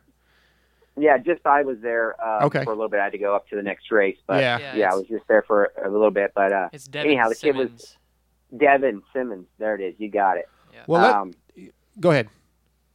yeah, he was on a stock bike there in in uh, in um, Freestone, Yeah. and you know, running good. You know, and and really, you know, giving it a, a good effort and had some speed. You know, maybe needs a little bit of work, but that's what you're looking for. You know, Sure. sometimes those diamonds in the rough. Well, yeah, that's kind of like you know Ryan Dungey was that diamond in the rough, you know, and um, let me put my uh, my agent hat on here, and if you're looking for a really Uh-huh. fast kid from Texas, um, I know Uh-huh. a young man named Doc Smith that is winning Yeah. championships, and C class championships. they're B, yeah, but they're B class, but No C. or C class, but they're they're gonna be B class eventually. Doc, Yeah. promote yourself. Hopefully next year that's the goal. hey, uh, little known guy named McGrath came through the B class and worked his way up, and or C class, Yeah. sorry, and I went B or went A and, Yeah. Yeah. did it. You know, Yeah. Well, it, it's it's it's uh, a little bit harder in today's world, but right. anything's Definitely. possible. Anything's passable, Doc. Don't give up. Well, he Live he trains dream, baby. he trains with Kyle Regal and uh, Taylor good. Painter out at Was Underground. They're starting their own place now, but he uh, he just broke his wrist this last weekend at Millville Again. again. So he's injured right Uh-oh. now, but he uh, he's definitely an up and coming kid to keep your eye on when you go to some of these amateur nationals. What when he gets in the B class, I'll definitely make sure I watch Yeah. out for Doc Smith. I'll definitely uh, got I'll, it. I'll definitely send his info your way once that happens. So uh, anyway, Sounds good. anyway, bud man, um, so what do you like better, motocross or supercross, as far as being at the track? You know, being there with the team. What what is more fun for you? man, uh, it, as a racer, just to go back to racer, as a racer, I look forward to motocross starting, you know, when Supercross had been going on for so long. Um, as the position I'm in now, then outdoor days are just gnarly. you know, um, they're hard. So, Yeah, you know, but I love the grit of of the outdoors, and I love the excitement of Supercross. So it's it's really tough to say. You Okay. know, um, really, really, really, really tough to say. Um, as a true enthusiast of the sport, you know, how can you not love them both? yeah, absolutely, absolutely. Go ahead, Doc. Um. That was that was diplomatic too. No, that's a fair answer because Yeah, I don't know that I have a favorite either. So I was just I was seeing if you did. so what are your Yeah. thoughts about the arena cross going away for this next year? my thoughts are um, first off, you know, I'm sad to see it go. It, it was a, uh, you know, a series that provided for, you know, uh, racers and families. Um, but I'm also, you know, one thing that hasn't been mentioned a whole lot is the fact how Feld, you know, put that series on for a lot of years and did a lot of good for a lot of people, Yes, sir. um, and, in, including myself. And I think that gets lost a little bit uh, with everybody, you know, just seeing the series go away. Um, but they're they're business people, and if it doesn't make sense business wise, you know, they got to do other things, and and we have to understand that, you know. Sure. Um, but in, in the scope of me, um, yeah, it's sad to see it go. Yeah, it, it's a bummer. You know, I'm I'm good friends with Daniel Blair, and I, I you know I feel bad for him. I'm, I'm sure other things will come up, but that that was he was really good at the announcing. That was a good gig for him, and then the racing, the, the teams. You know, our our Supercross, in, specifically in Supercross, you have these uh, certain number of teams, and there's not enough of them. There's not enough places for the riders to go. All the riders we have, and then they, some of them have rides in arena cross, and now those are gone, and that's it's scary. Mhm. I mean, it really is. We have so many talented riders in this in this country that are trying to earn a living, and there's just not enough places for them to go and earn that living. True, and it, it just makes it a little, a little bit tougher for yeah, sure. yeah. So hey, I want to ask. We had uh, Justin Bogle on a couple weeks ago, and Mm-hmm. I, as I've I've been in the past when I've talked to him, I was very very impressed with. He made a big step. You know, I guess it was last year when he decided to move from Oklahoma, go to Florida with basically Mhm. nothing almost. He got you know he didn't have anything. I think he had an apartment with some lawn chairs or something like that. You know, I mean, he decided to Uh-huh. make a big move for his career and um, come out east. I, I just think that that young man is got a lot going for him. I hate to see that he's been injured. You know, talk a little Yeah. bit about him as a as a person and as a as a, an, an employee, as a writer for your team. How, how, how does he? How do you feel about him? You know, to be honest with you, I haven't spent a whole lot of time with him because Okay. he's he's been down in Florida. He's come up for a week here and there. I was commuting back and forth, you know, a little bit to um, um, California and here. Um, he just was up for a week testing, and you know, um, I, I enjoy his company. You Yeah. know, we, we seem we seem to get along. He's he's funny.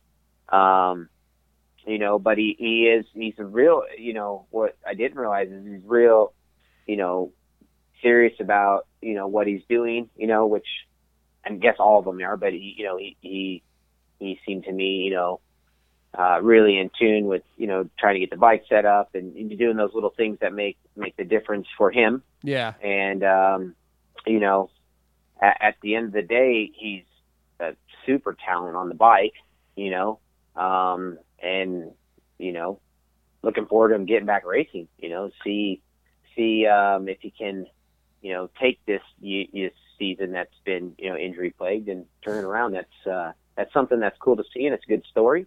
absolutely. So, um, you know, we're behind him and, and trying to help him, uh, write that script, you know? Yeah, I think he he did a uh, a pod with with Weege that Uh-huh. that did. I don't know if you listened to it on the, the Racer X pod, and you no, can- but I heard about it. yeah, it's it's amazing. His his emotions, man. You if you don't if you don't become a fan of Justin Bogles after listening to that, there's something wrong with you, because his passion and his And heart. That's, that's a that's a good word. Yeah, he's very passionate. That's a good good good word for it. Yeah, I think I, you know I, I like Justin Bogle. I, I'll admit I wasn't like he wasn't my favorite rider. You know, I have my favorite, but he definitely moved up in my top of riders to, to follow and support. Just because I, I just I think personalities are a big part of you know why you become fans of somebody, and I like the guy a lot, man. Just stuff I didn't really realize about him that I learned in that pod and after talking to him on our show. That's what I mean. Yeah, he's a big personality, and then you Yeah. get him to the track, and he kind of gets into this, you know, real passionate mode about, you know, this, that, and this, and it, you know, so haven't spent enough time around him to, to see, you know, all the, you know, the rider at the test track guy versus away, you know, Sure. but, um, you know, nonetheless, I'm excited for him to come back. Absolutely. So your your team is um, I think we've talked about this before, and some of your riders said it. It's a little more laid back, and I don't mean laid back in a negative way. It's just maybe a little less stressful. And I know Coy was at the at the track this last weekend. Um, Yep. So what kind of uh, practical jokes or like how do you guys have fun and mess with each other during the day?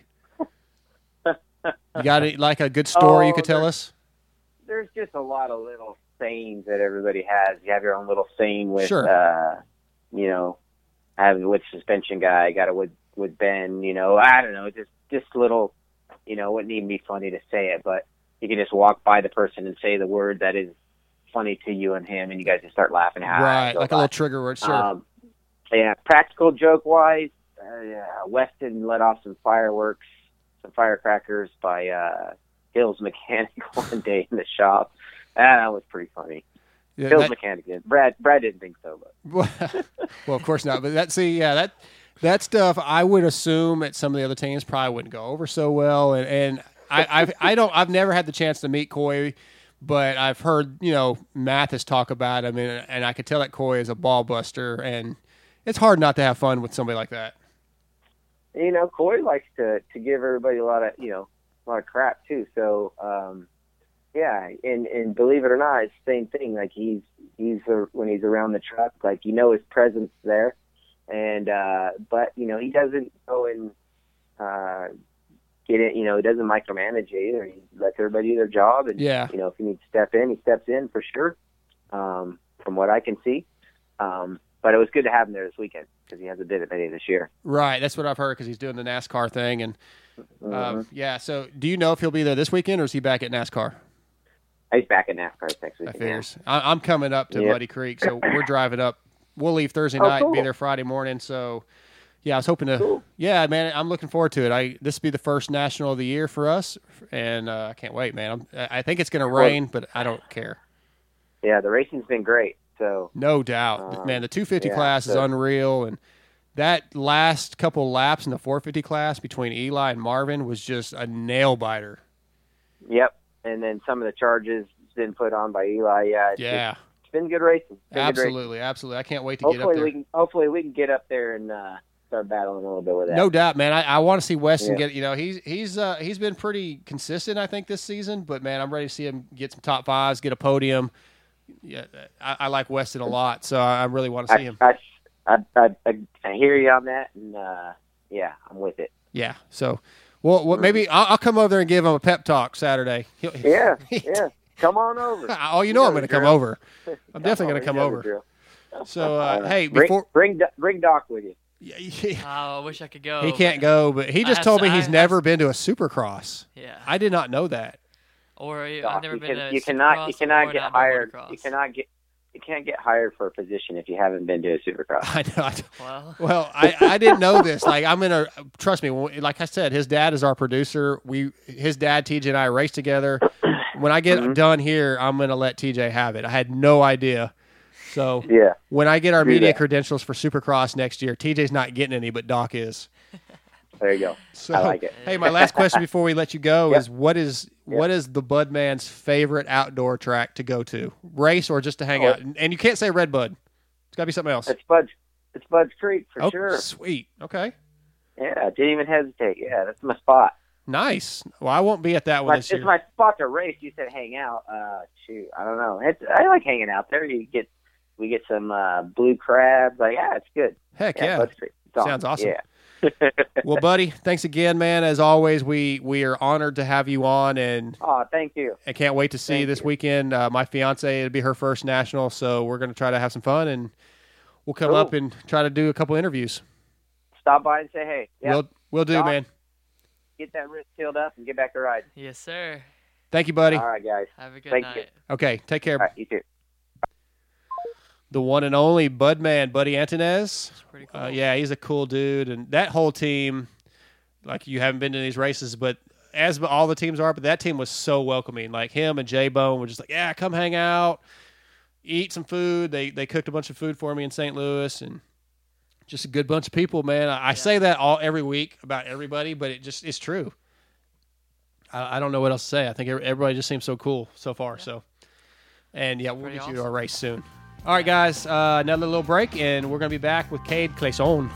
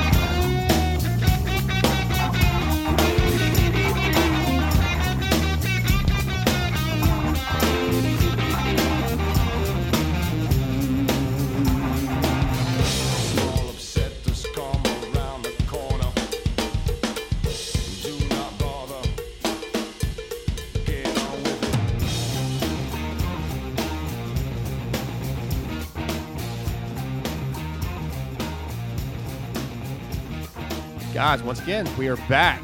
Uh, just got off, done with Bud Budman Buddy Antunez, and next up is uh, my personal favorite Canadian racer. He's not really from Canada, but he is the Sky Helicopters whole whole shot motorsports number ten, Cade Clason. What's up, Cade? Number nine. Man. Oh, you're tenth in points, number, Number nine. My bad. God dang, I had my notes all scribbled in here. Number nine.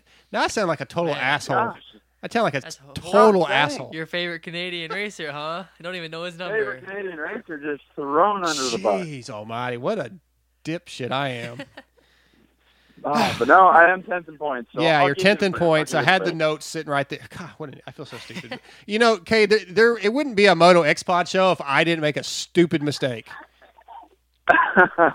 it's all good. It's all good. But So, man, how No, you yeah. doing? How you liking Canada so far? Uh, it's pretty good. You know, it's it's been different. You know, it's a, so you know it's been bumps bumps in the road, but um, no, we're making progress. Um, we've had two motos already that we didn't score points in, which kind of sucked, but you know it is what it is. Yeah. Um, we're just trying to make strides in the right direction. I like it up here a lot as always. I'm always having fun. I love the people, so it uh, it's a lot of fun. I uh, I'm just working hard, trying to uh, get better and do better. Like this weekend, I finally started up from both motos. I ran second and fourth for a little bit. Mhm. So, you know, I mean, I might not have finished up there, but at least I'm at least I'm there trying. So we're, Yeah, we're absolutely. getting we're getting there. You know, how do you like how do you like Canada as a country though? I mean, how is it traveling and and you know, the, living up there, being up there so much, the food, like is it pretty comfortable? Are you are you homesick from being from being away from the US? I mean, I get a little homesick, you know, just because I miss my dog and I miss Sarah Yeah. um, and stuff like that. But um, no, I love it up here. You know, it's it's basically America like ten years in the past. Okay. Like it's just a little bit behind, you know. But Little laid it's back. So nice. Like the West Coast is so so beautiful. It's unreal. Like there's just so many cool places you can go, like Banff and Whistler, and even when we were in Prince George, like I mean, it's just so different everywhere you go, and um, it's a lot of fun. Like the people are usually really nice. Um, it's just it's enjoyable. Yeah. Oh, it sounds like that. That from what we hear on Pulp and everything, and when the when the Can- Canadian guys come on, like Goldie was on last night, it, that that whole atmosphere translates into the teams and the the nationals also. Like all the riders seem to get along, and they'll go from t- truck to truck and hang out, and it seems like it's a lot more laid back while still being professional.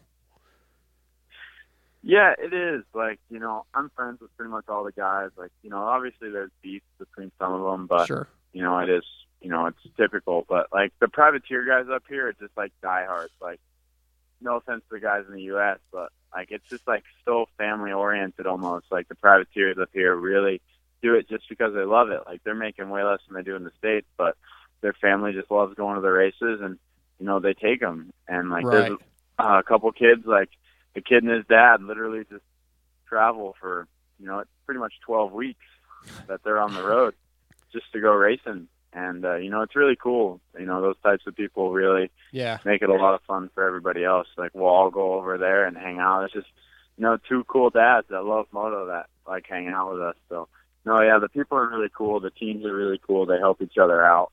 Um, so yeah, it's uh, it's nice. Sounds like a lot of fun. I got to make one of those one of these days. That sounds pretty awesome. Oh. Um, It's worth it. So I had a question for you. I mean, I know how you, like, so you were never really like the spotlight kid in the amateurs or anything like that, and I just wanted to know how your amateur career went for you, really. Yeah, it you know it, didn't it wasn't great. Um, you know when I was younger, um, like when I was on 60s and stuff, I had like a good year where I was pretty fast, and then I went to Loretta's and kind of sucked. Um, like I won my regional and stuff. Like that was probably the best I ever was when I was younger, and then I missed Loretta's, you know, like three or four years in a row. Wow. And then, uh, yeah, and then um, I s- made it my schoolboy year, and I did like okay, like 15th or something, like you know, nothing special. And then the next year I went in college boy and you know 450B, and uh, I was like I was pretty much supposed to win college boy, and I was winning motos, and I crashed out, you know, blew it all on my own Yeah. never uh and then I went to Mini O's that year and got a bunch of seconds. Um, and then my A year, I uh, I think I got like a fourth overall and a sixth overall or something like that. Um, so I mean, I was never spectacular. I was always like that guy just behind the factory guys, you know. Um, but you know, amateur careers it's so hit or miss Sure. because it's it's hard. You know, it it really depends on how how you really work. You know, five lap races don't really make or break you when we go to the pros and we are racing for half an hour. Yeah, when you see some of those top private or top amateur kids come up, and then they're not used to racing at that that you know a thirty minute plus two, and sometimes they don't make it. You know, I mean, a lot of them, it's just too much work. Yeah, it is. Like some kids, some kids just can't can't hang, and some Right. kids thrive. You know, like you know, I was, I uh, I trained with Garrett Marchbanks a lot, and I really didn't know how he was going to do. Um, but you know, he's came out and been really successful, and you know, I'm pumped for him. Yeah, he's a good Um, kid. We had you know, him on a when couple weeks Cianciarulo ago. moved up. Yep. Yeah, and when Cianciarulo moved up, like he didn't even race big bikes as an amateur. He went from the super mini straight to the pros, and you know, he instantly started killing it. yeah. Yeah. Um, but really, it's it's hit or miss. You know, Sure. like some kids just thrive off that stuff, and some kids um, just struggle with it, and it takes time to uh, grow into it. Yeah, my next question was actually going to be what, how was your step into the pros and just how did that work for you? Yeah, it it was actually pretty smooth. I had a good mechanic um, that was super knowledgeable. Um, he really helped me, and I was actually on like a small team, and I was actually teammates with Kyle Peters. Um, so it kind of worked out. Like I had a good mentor that became one of my best friends. Um, I had a really good mechanic that I trusted, and you know we just kind of took it one step at a time. You know, at the first national I did, I was in the LCQ, made it, um, and then blew my bike up on the sight lap. that was the moto. So Yeah. you know, it uh, it didn't go great. Um, but then the next weekend, I I finished the motos, and the next weekend I finished the motos a little better, and you know, then we went into Supercross and made a couple mains, and then we went to outdoors and started getting top twenties. So like it took time. Like it was definitely different. Um, my speed wasn't quite there when I first turned pro, and it just took some time to get better. Um, but I feel like you know, I like I said, I wasn't one of the top amateur kids, so there wasn't any pressure on me to come out and kill it. Right. So I just had my family backing me, and you know, it worked out. Okay. So I don't want to get too much into the suspension and thing suspension issue. I, I know you're probably sick of talking about it. Um, I, I would like to know if do you see any possibility of you getting to come back and race in the states in the next couple of years, or you think you're just going to have to stay up in Canada until the, the the I mean, do you do you see there be any you getting to come back anytime soon? I mean, not really soon. Yeah. Um, you know, I see a possibility for like maybe 2020. Okay. You know, there's like it's like a possibility. You know, it's nowhere near set in stone. Right. It's been talked about. Um, but uh, yeah, I mean, for next year, you know, there's you know pretty much a zero percent chance. Um, you know, I I've kind of just came to terms with it. Okay. Like I'm, you know, I'm not I'm not stressing over it. I'm not worried about it. You know, I got married. Like I'm having, you know, my life's good. Like I'm not Right. complaining or anything.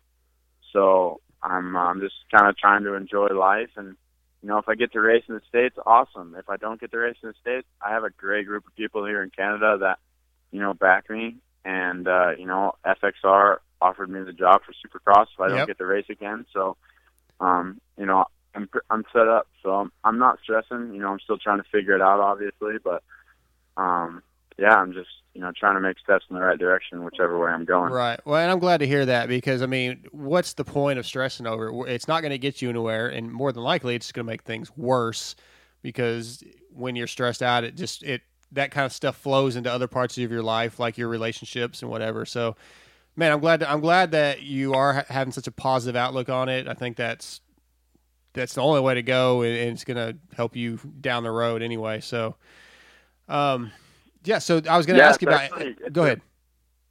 No, I was just it's funny. Um, you know, uh today is actually one year since I found out I was suspended. Oh wow. Um, Okay. And it's, it's even worse because it's my wife's birthday, so it's it's like Yeah. it's a really kind of crappy deal, but um but yeah, it's you know, it's been a year, and you know, like I said, I've just kind of gotten over it, and you know, just trying to deal with the best that I can. Right. Well, yeah, and that's that's all you can do, man. Uh, should, who wants to wallow in self pity and shit like that? You know, just you're enjoying life. I, I I love the fact that you got the the the position at FXR. I think you're a really good ambassador for that company. It's um, you know, I've I've said many times if I wasn't wearing fly, I think FXR w- is where I would go. Seems like a really great up and coming company. Tell me what what the future in the next you know six months is for X, FXR. What do you guys got coming out? They have some really new uh, colorways and materials coming out for their uh, for their moto gear. You know, their snow line is so solid that you know I'm not I'm not really a part of the snow stuff. I've seen some of the new stuff that's Mhm. coming. Um, I don't really know all about it, but yeah, some of the new moto stuff is unreal. They've got uh, some new stuff that I don't really know if I'm willing to talk about or not. I'm actually here right now. Okay. Um, but yeah, no, they. I mean, they're just always trying to improve. You know, from their materials, Yeah. and just the way they're selling stuff, uh, just to how they handle stuff with their riders. You know, that's kind of my job is making sure that all the pro guys when I'm working are taken care of and that they're happy. You know, um, we're always trying to improve, and you know, if something rips or something we're having issues with a certain style or something, you know, I take it and send it back to the um, the guys that develop that stuff so they can fix it and make it better. So Yeah. it's just a good group of people that always want to work hard and you know they're not scared of making mistakes to make stuff better. Right. And, you know, we hear Matthes joke about, you know, like pretty much the, the FXR put gear on anybody, any privateer, anybody can get FXR, you know, just ask. And, but, you know, he jokes about it, but it's really a good quality, I think, of, the, of that company is that they're willing to help out the small guy. And, th- but that puts more, there's more eyes on it. There's more people out on the track with that gear. They're helping out the guys that need the help that says a lot. You know, that's one of the reasons that I was such a fan of Fly is the way the company operates means a lot to me. It's like a very family oriented company, and it seems like FXR is the same way. And uh, I think you long term you have a really good opportunity there, man, and I'm, really happy for you. Yeah, it's really cool. Um, you know, it's actually funny. I'm standing outside dinner right now, um, talking to you guys, and the owner of FXR is walking inside right now. And you know, not many companies have their owner walks up and has dinner with a few of their riders. Right. And uh, you know, it's it's just cool. Like you know, they were telling us stories.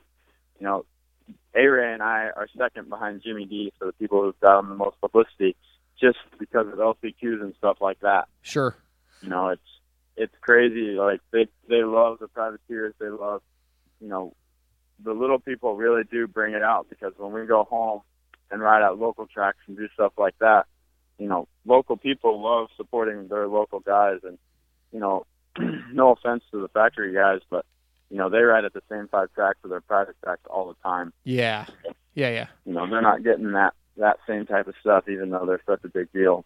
Right. But, no, it is really cool. The people at FXR really do take care of, you know, anybody who really needs help. So Right. Well, and you- mentioned A Ray, so I, I actually texted A Ray a little while ago and asked him like, "Hey man, give me something I could bust Cade's balls about," and he's like, "Nah, man, Cade's solid. He's working hard." He, so he, he didn't want to give me anything to to mess with you too much. But what do you what do you think about A Ray and uh, him getting this factory ride for a few rides? I mean, how you know how, are you how proud of you of him are you? I mean, it's about time he finally got something. You know, he's been pro for a while. And, Yeah. You know, he's you know he's consistently gotten better every year. That's what's cool. Yep. Um, I think he took a big step in the right direction the year he came and lived with me and uh, and Henry at club. Um, you know, he improved a lot that year, and he actually really got serious about training.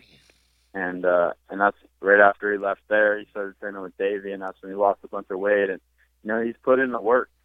So, you know, if you put in the work, man, you can you can really make something happen. And Yeah. just surrounding yourself with the right people is what makes good um, good opportunities come about.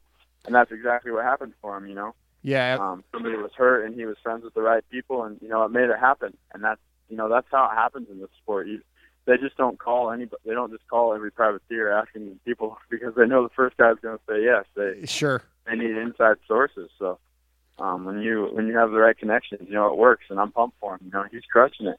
Like honestly, I didn't think he'd be anywhere near where he is right now.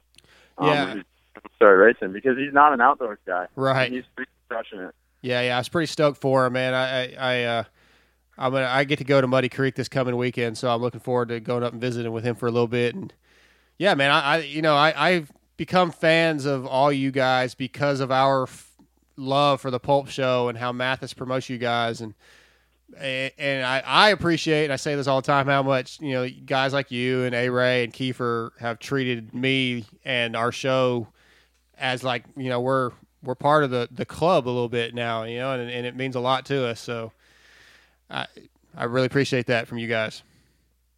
Oh, of course, man. You know, we love doing doing any type of stuff. You know, for anybody. You know, um, you know, it's fun. I I love doing shows like yours, and I just I love getting info out there. You know, I love Sure. people hearing all sides of the story. You know, um, I did a school today with uh, Mike Brown, and I met some guys that didn't even really know who I was. Oh, They- really? They uh, they came to the school to work with Brownie. Um, because they saw his name and you know they met me and they're like, man, like I didn't know like all this stuff about you and they're Yeah. like, man, it's such a pleasure to meet you and work with you. Like, you know, I just work with guys on different stuff and so pumped. You know, it's just different ways of meeting different people and uh, getting your name out there. I love it. Yeah, definitely, man. It, it's uh, it's really cool. And hey, before we let you go, and get back to dinner. Just give us tell us a little bit about the team you're riding for, the Sky Helicopters and Whole Shot Motorsports. Those are a couple of the sponsors of the team, I believe. Yeah. Um, so obviously Sky Helicopters is uh, our title sponsor. Um, they're a helicopter touring company out of uh, Vancouver, uh, British Columbia. It's such a cool company. They they flew to the second round and took me and some other guys on a, a lap around the track. Um, it was it's just a really cool company. Uh, the guy's super into moto, and uh, he's actually really good friends with our team owner Alan Dick. Um, he's you know ex pro Canadian, um, kind of a legend up here. Um, does like some suspension and everything now, but yeah, Al brought it all together and got Sky on board and whole shot to a local uh, shop there in BC, and you know they came on board. It's a sweet shop. Um, I met all the owners and a bunch of the sales guys, and they have literally everything you would ever need. I went in there, and I mean they just set me up when I when I got up here. You know I've been up here for a little over a month now, and yeah, it's just a, an awesome group of uh, people I have around me. And uh, you know we have a sweet sprinter van set up. Nice. We have this big awning that goes outside our sprinter, and we have a trailer and stuff too. And you know, it's actually a really cool setup. I'm actually like, some people are like, "Man, you're out of a sprinter and not a semi." I'm like, "Bro, our sprinter is set up Right. like it's sweet." Hell, you that, know? yeah. Who needs uh, a semi, no, man? really that costs too damn much. Exactly. Like it's actually really cool, and I can drive it. Like I, uh, I helped him drive to the race this weekend. Like it's dope. Nothing wrong with that, Cade. Man, hey, I'll let you get No, back to dinner, and uh, appreciate you taking some time for us, and uh, you know, hope to see you get up there. Let's get a win, man. What's the next race? Is it this weekend? Oh. No, we have two weekends off. Okay. So it's kind of nice. We've done uh, four in a row now, and we have two weekends off, and then we got two more. Uh, next one's Sand Del Lee and then Gopher. So two sand rounds back to back, which is kind of cool.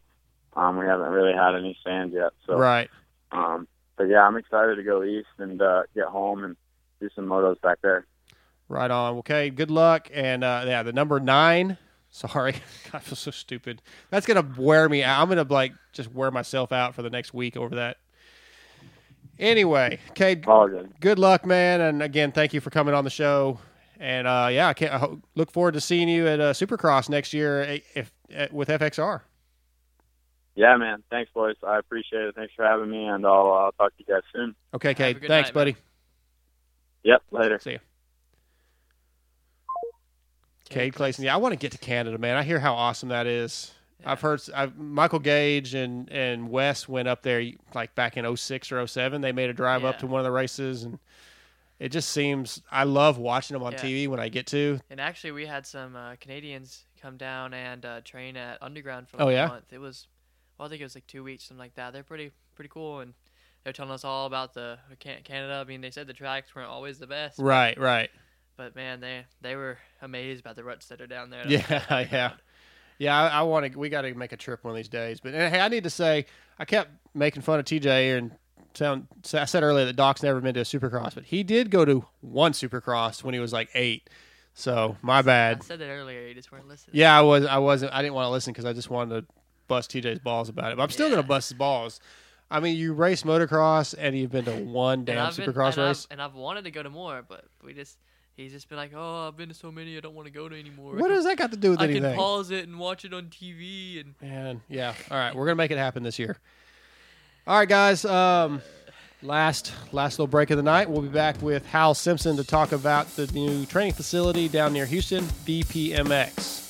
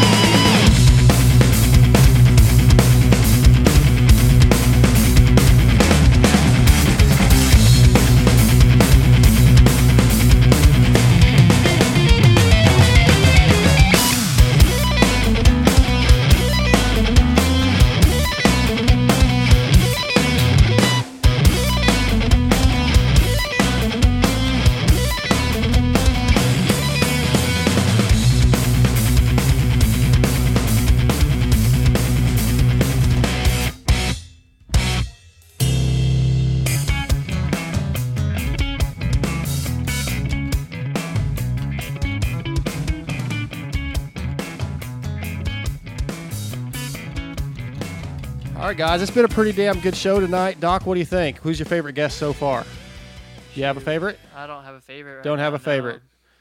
Well, our next guest is a good buddy of the show, good friend of mine, Hal Simpson. Um, he is brought to you tonight by Suzuki and Fly Racing and In and Out Burger. How you like that, Hal? Those good sponsors? yeah, man. Uh, how about how about KTM? What? What? I never heard of it. What is that again? No, man. So um, you are uh, you're doing some work with uh, the new training facility down near Houston, uh, VPMX. Tell us a little bit about what you got going on, how you got involved, and uh, you know, let us know about this thing. Yeah, man. I'm kind of excited about it. It's a little side project, uh, helping a good friend out. Um, VPMX Park, uh, located in Richards, Texas. Um, it's it's uh, it's a very very cutting edge facility, very professionally done. Uh, it's centered and focused towards uh, the higher end amateur, uh, the the um, higher end uh, Loretta's type uh, club uh, type rider. So Uh, somebody as like well me. as exactly somebody like yourself, Some, somebody like yourself that's on the verge of a professional career. Yes. Oh, okay. Yes. There, there you go. There you go. And and uh, and also uh, focus towards uh, uh, professional riders and professional team riders. Um, this is a uh, facility much like what you've seen before. Um, the MTFs, uh, the GPFs of the world. Mm-hmm. Uh, th- this facility is is uh, is, is brand new. It's not an existing uh, uh, location. It's it's built brand new. Uh, new tracks, new facility, new lodging facility. Um, it's designed to be a, a turnkey, uh, all everything in house, from uh, uh, race mechanic to suspension uh, to lodging, meals, meal plan, training facility, uh, physical fitness center, um, uh, multiple tracks, a schools area dedicated to a so an instructor can take a student who may need to work on turns. He may not want to uh, run the student hot laps all day long. You may want to focus on turns. You may want to focus on jumps. You may want to focus on whoops. Yeah. So it's it's a customizable facility uh, that's a turnkey. You come in the front door, you stay for a week, you stay for a month, you stay for six months. You base your racing operation out of the facility. Uh, that's what it's designed to be, um, and it's uh, the, the the the bones are there, and it's about to launch and about to take off in a very big way. Yeah, that sounds awesome. I've been, you know, I started following them on Instagram, and uh, remind us, you that Instagram is is it at VPMX? Is that right? Yes, correct. So yeah, they, Um, they've been posting a lot of videos and really cool things with some of the riders out there, and the place looks amazing. Yeah, and it's uh, v it's VPMX Park. Okay. VPMX Park, and you can get on the Instagram and and uh, log on to that and watch the videos. Uh, we have a, a professional rider from the Dominican Republic, uh, Franklin Nagaris. Uh, he's a uh, an Aguilera Team Suzuki uh, rider. Um, he's uh, a South American uh, champion. Um, he's um, uh, extremely fast. Um, it's it's really interesting. The one of the the markets, you know, that uh, believe it or not, you know, motocross doesn't begin and end in the United States. Right. Uh, it's it's huge in South America. It's of course huge in Europe, and there's a there's a market. There's a there's a group of folks that don't have a place to train, and some of these other uh, facilities that have made a very good name for themselves, done very well in the professional market. Um, you know, they they've seen riders from South America and Europe come and stay and train for years um, and hit the professional circuit in a very big way, make a very good impact. Uh, well, Franklin is one of those guys, and uh, he's a very, very good instructor, very well spoken, very good guy, um, easily easy to, to talk to, very articulate. Um, he's the kind of instructor that you want your kids to go to at a young age and uh, become a professional motocross rider. He's that kind of guy. He's associated with us. Uh, one of another pro that's on site, um, Lewis Stein. He's exactly like Franklin, extremely good guy, very knowledgeable. Um, he's a, a, an, an expert teacher uh, and, and of course an AMA pro. Um, but those are the types of folks that are affiliated with the program or with the facility, and it's a it's a it's a facility built for racers Yeah. by racers. And like you said, you you've pretty well said it with being turnkey. But I mean, this thing has it's it's got the gym. It has, like you said, the food, the housing, everything you need to become to to better your game, better your program, and and get to the top level. It sounds like. Yeah, that's correct. And and it's uh it- it's got it's got everything. We've got clay, we've got deep deep sand, we've got hard packed uh dirt, we've got uh albino clay, the sticky stuff that, you know, enduro guys love. Yeah. Motocross guys hate. Um it's uh, it's got we've got all of it. Uh and and we've got uh every part of the facility has a different type of soil Wow. and in the center it's all kind of combined together so you know you want to take a, a like a loretta lynn's type track if you could imagine taking a loretta lynn's track or or a gp style track a national style track and being able to have the track itself but then on another part of the facility have a section of it, of the track broken down in sections so Yeah, instead yeah. of yeah, instead of riding the whole track, you can go on another part of the facility and just work corners and go back on the national track and then do a lap. See how your technique is improving. Um, it's uh, it's it's definitely um, it, it's not a new concept, but it's a new type, a new business model. Okay. I think we're bringing a different kind of philosophy to the facility and a different type of planning and coordination. You know, we're we're we're not selling a a training plan as much as we're selling an experience. So we want a parent to look at the facility as a safe, reliable place for you to send your children, uh, to send your your aspiring you know supercross star uh, to the facility and, and know that they're going to be well taken care of. Right. They're going to be trained by certified instructors. Um, they're going to be uh, in a facility that's professionally maintained on tracks that are built by professional AMA, uh, professional uh, track builders. I, I'm, I'm trying to be careful. I can't say any names right now because we're, we're fine. still working through contracts and stuff. But Right. but we we, we will have uh, you know one of the guys that you see well tracks that you see on TV on the weekends that guy, one of those guys, are is coming to to work our tracks Very and cool. build our tracks for us. Well, so yeah, so you're you're you're going to see that level of track. if somebody is interested in, in uh, learning more about this, it, it, uh, do they have a website also where people can go and maybe get get some information or send email Uh, or?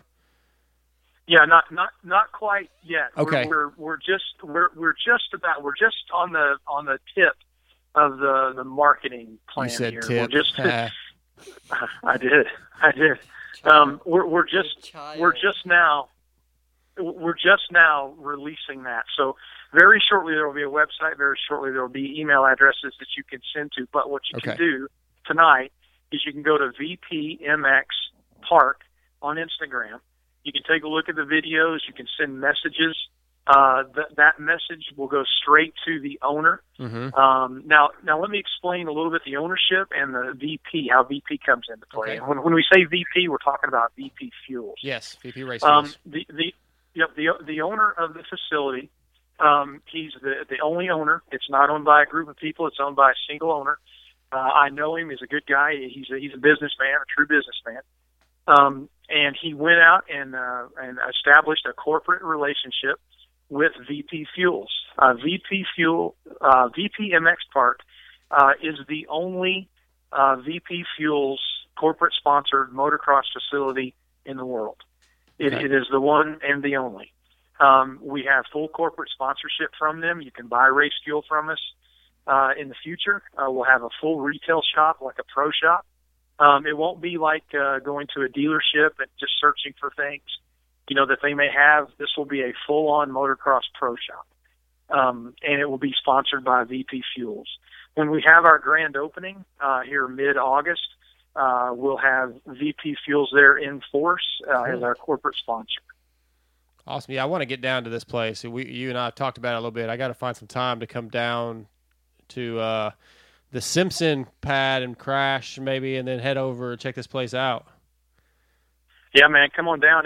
I'll tell you what, guys. It, it's uh, I've been in business for a long time, um, and I've, I've uh, built training facilities for the U.S. government, and I'll tell you, th- this is a premium professional. I, you know me, Jamie. I'm not going to put my name on anything that's not, and this is truly a cutting edge premium uh, professional facility, and uh, it, you, you will truly be blown away, like I was when I set foot on it. Right. Yeah, I, d- I definitely uh, will second what you just said. I don't. If it was a half-ass place, you wouldn't have anything to do with it. So yeah, I, I, I definitely believe in. I, I haven't ever been there, but I believe in the place already, just based off of your recommendation.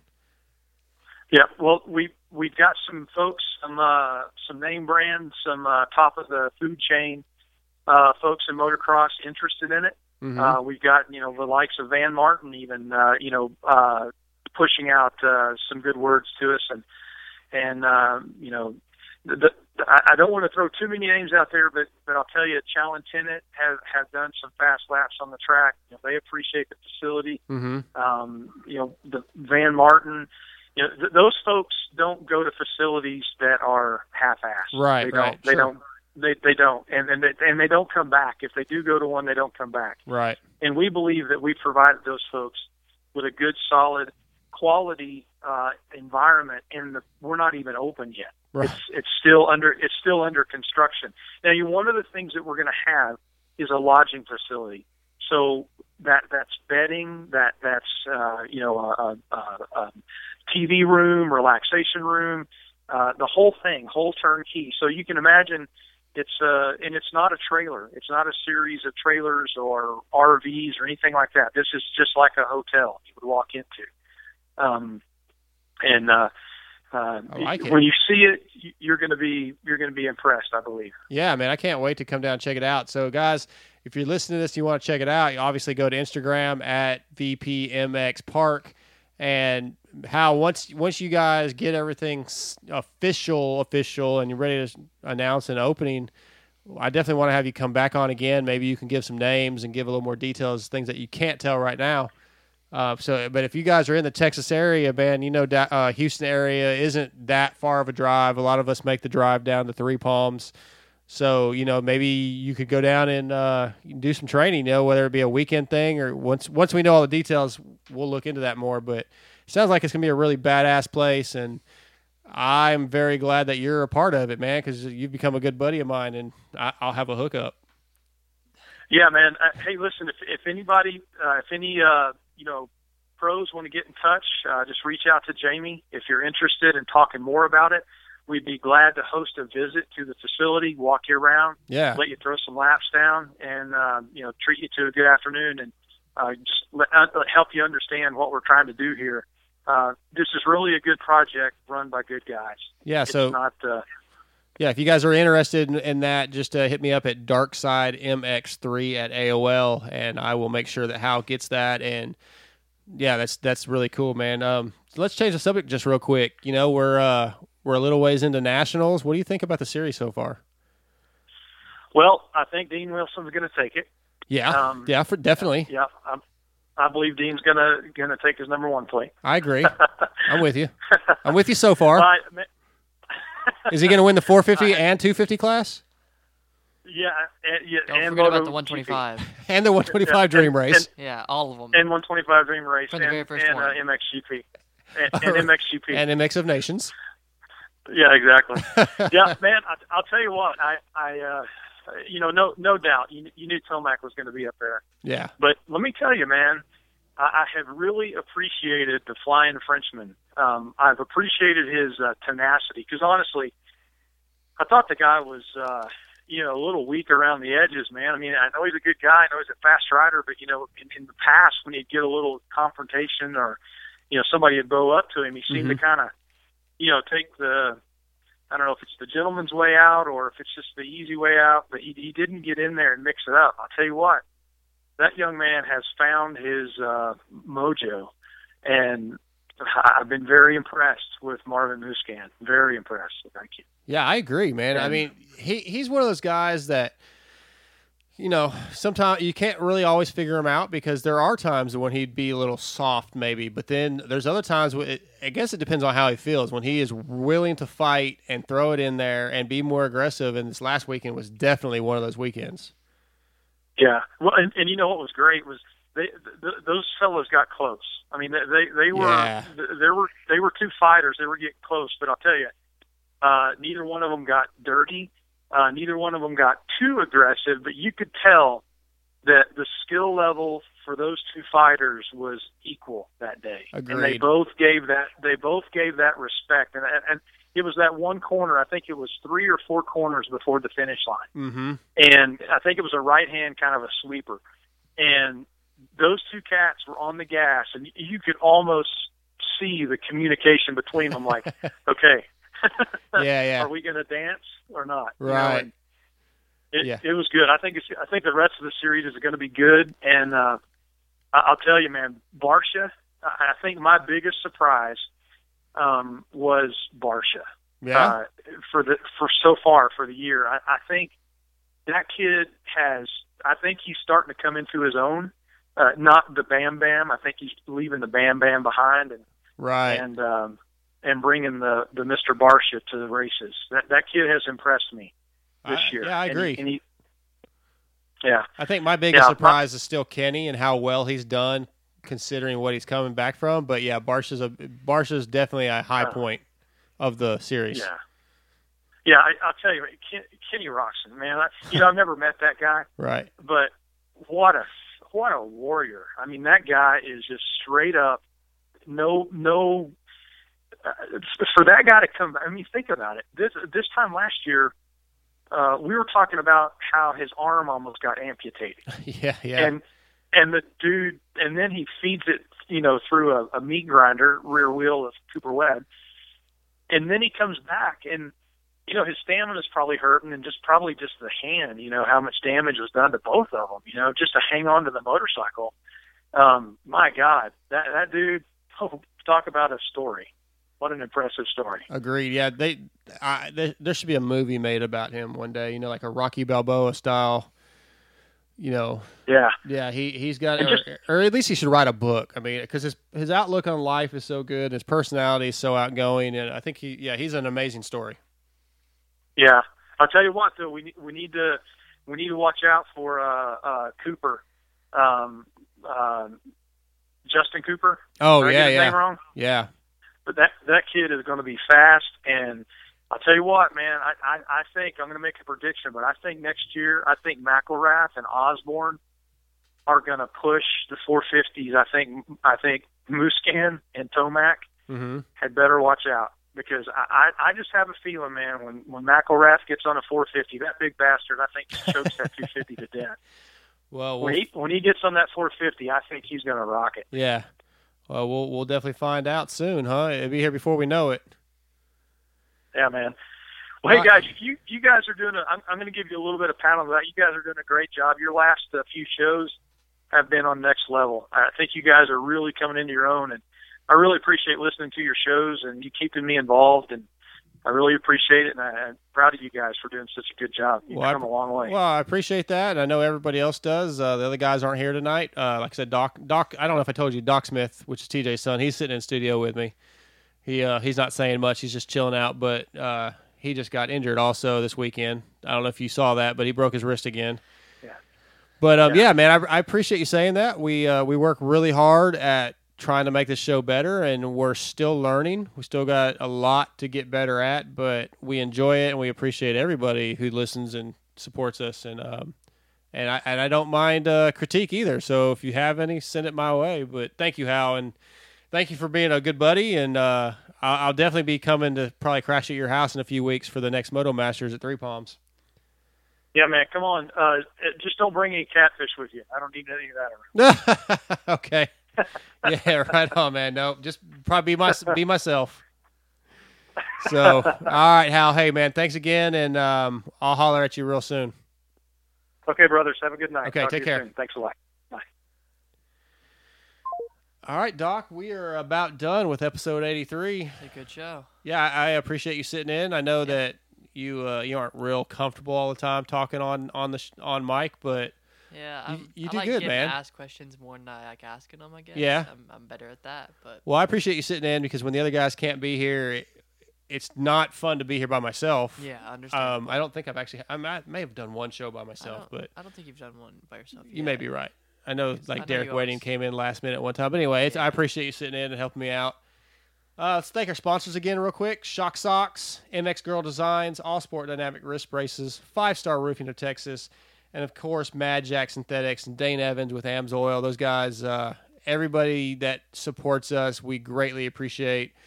Again, patreon.com, 10 o'clock tomorrow night Central Time will be your last chance to get in the Patreon deal and get some gift packs that we're going to be doing.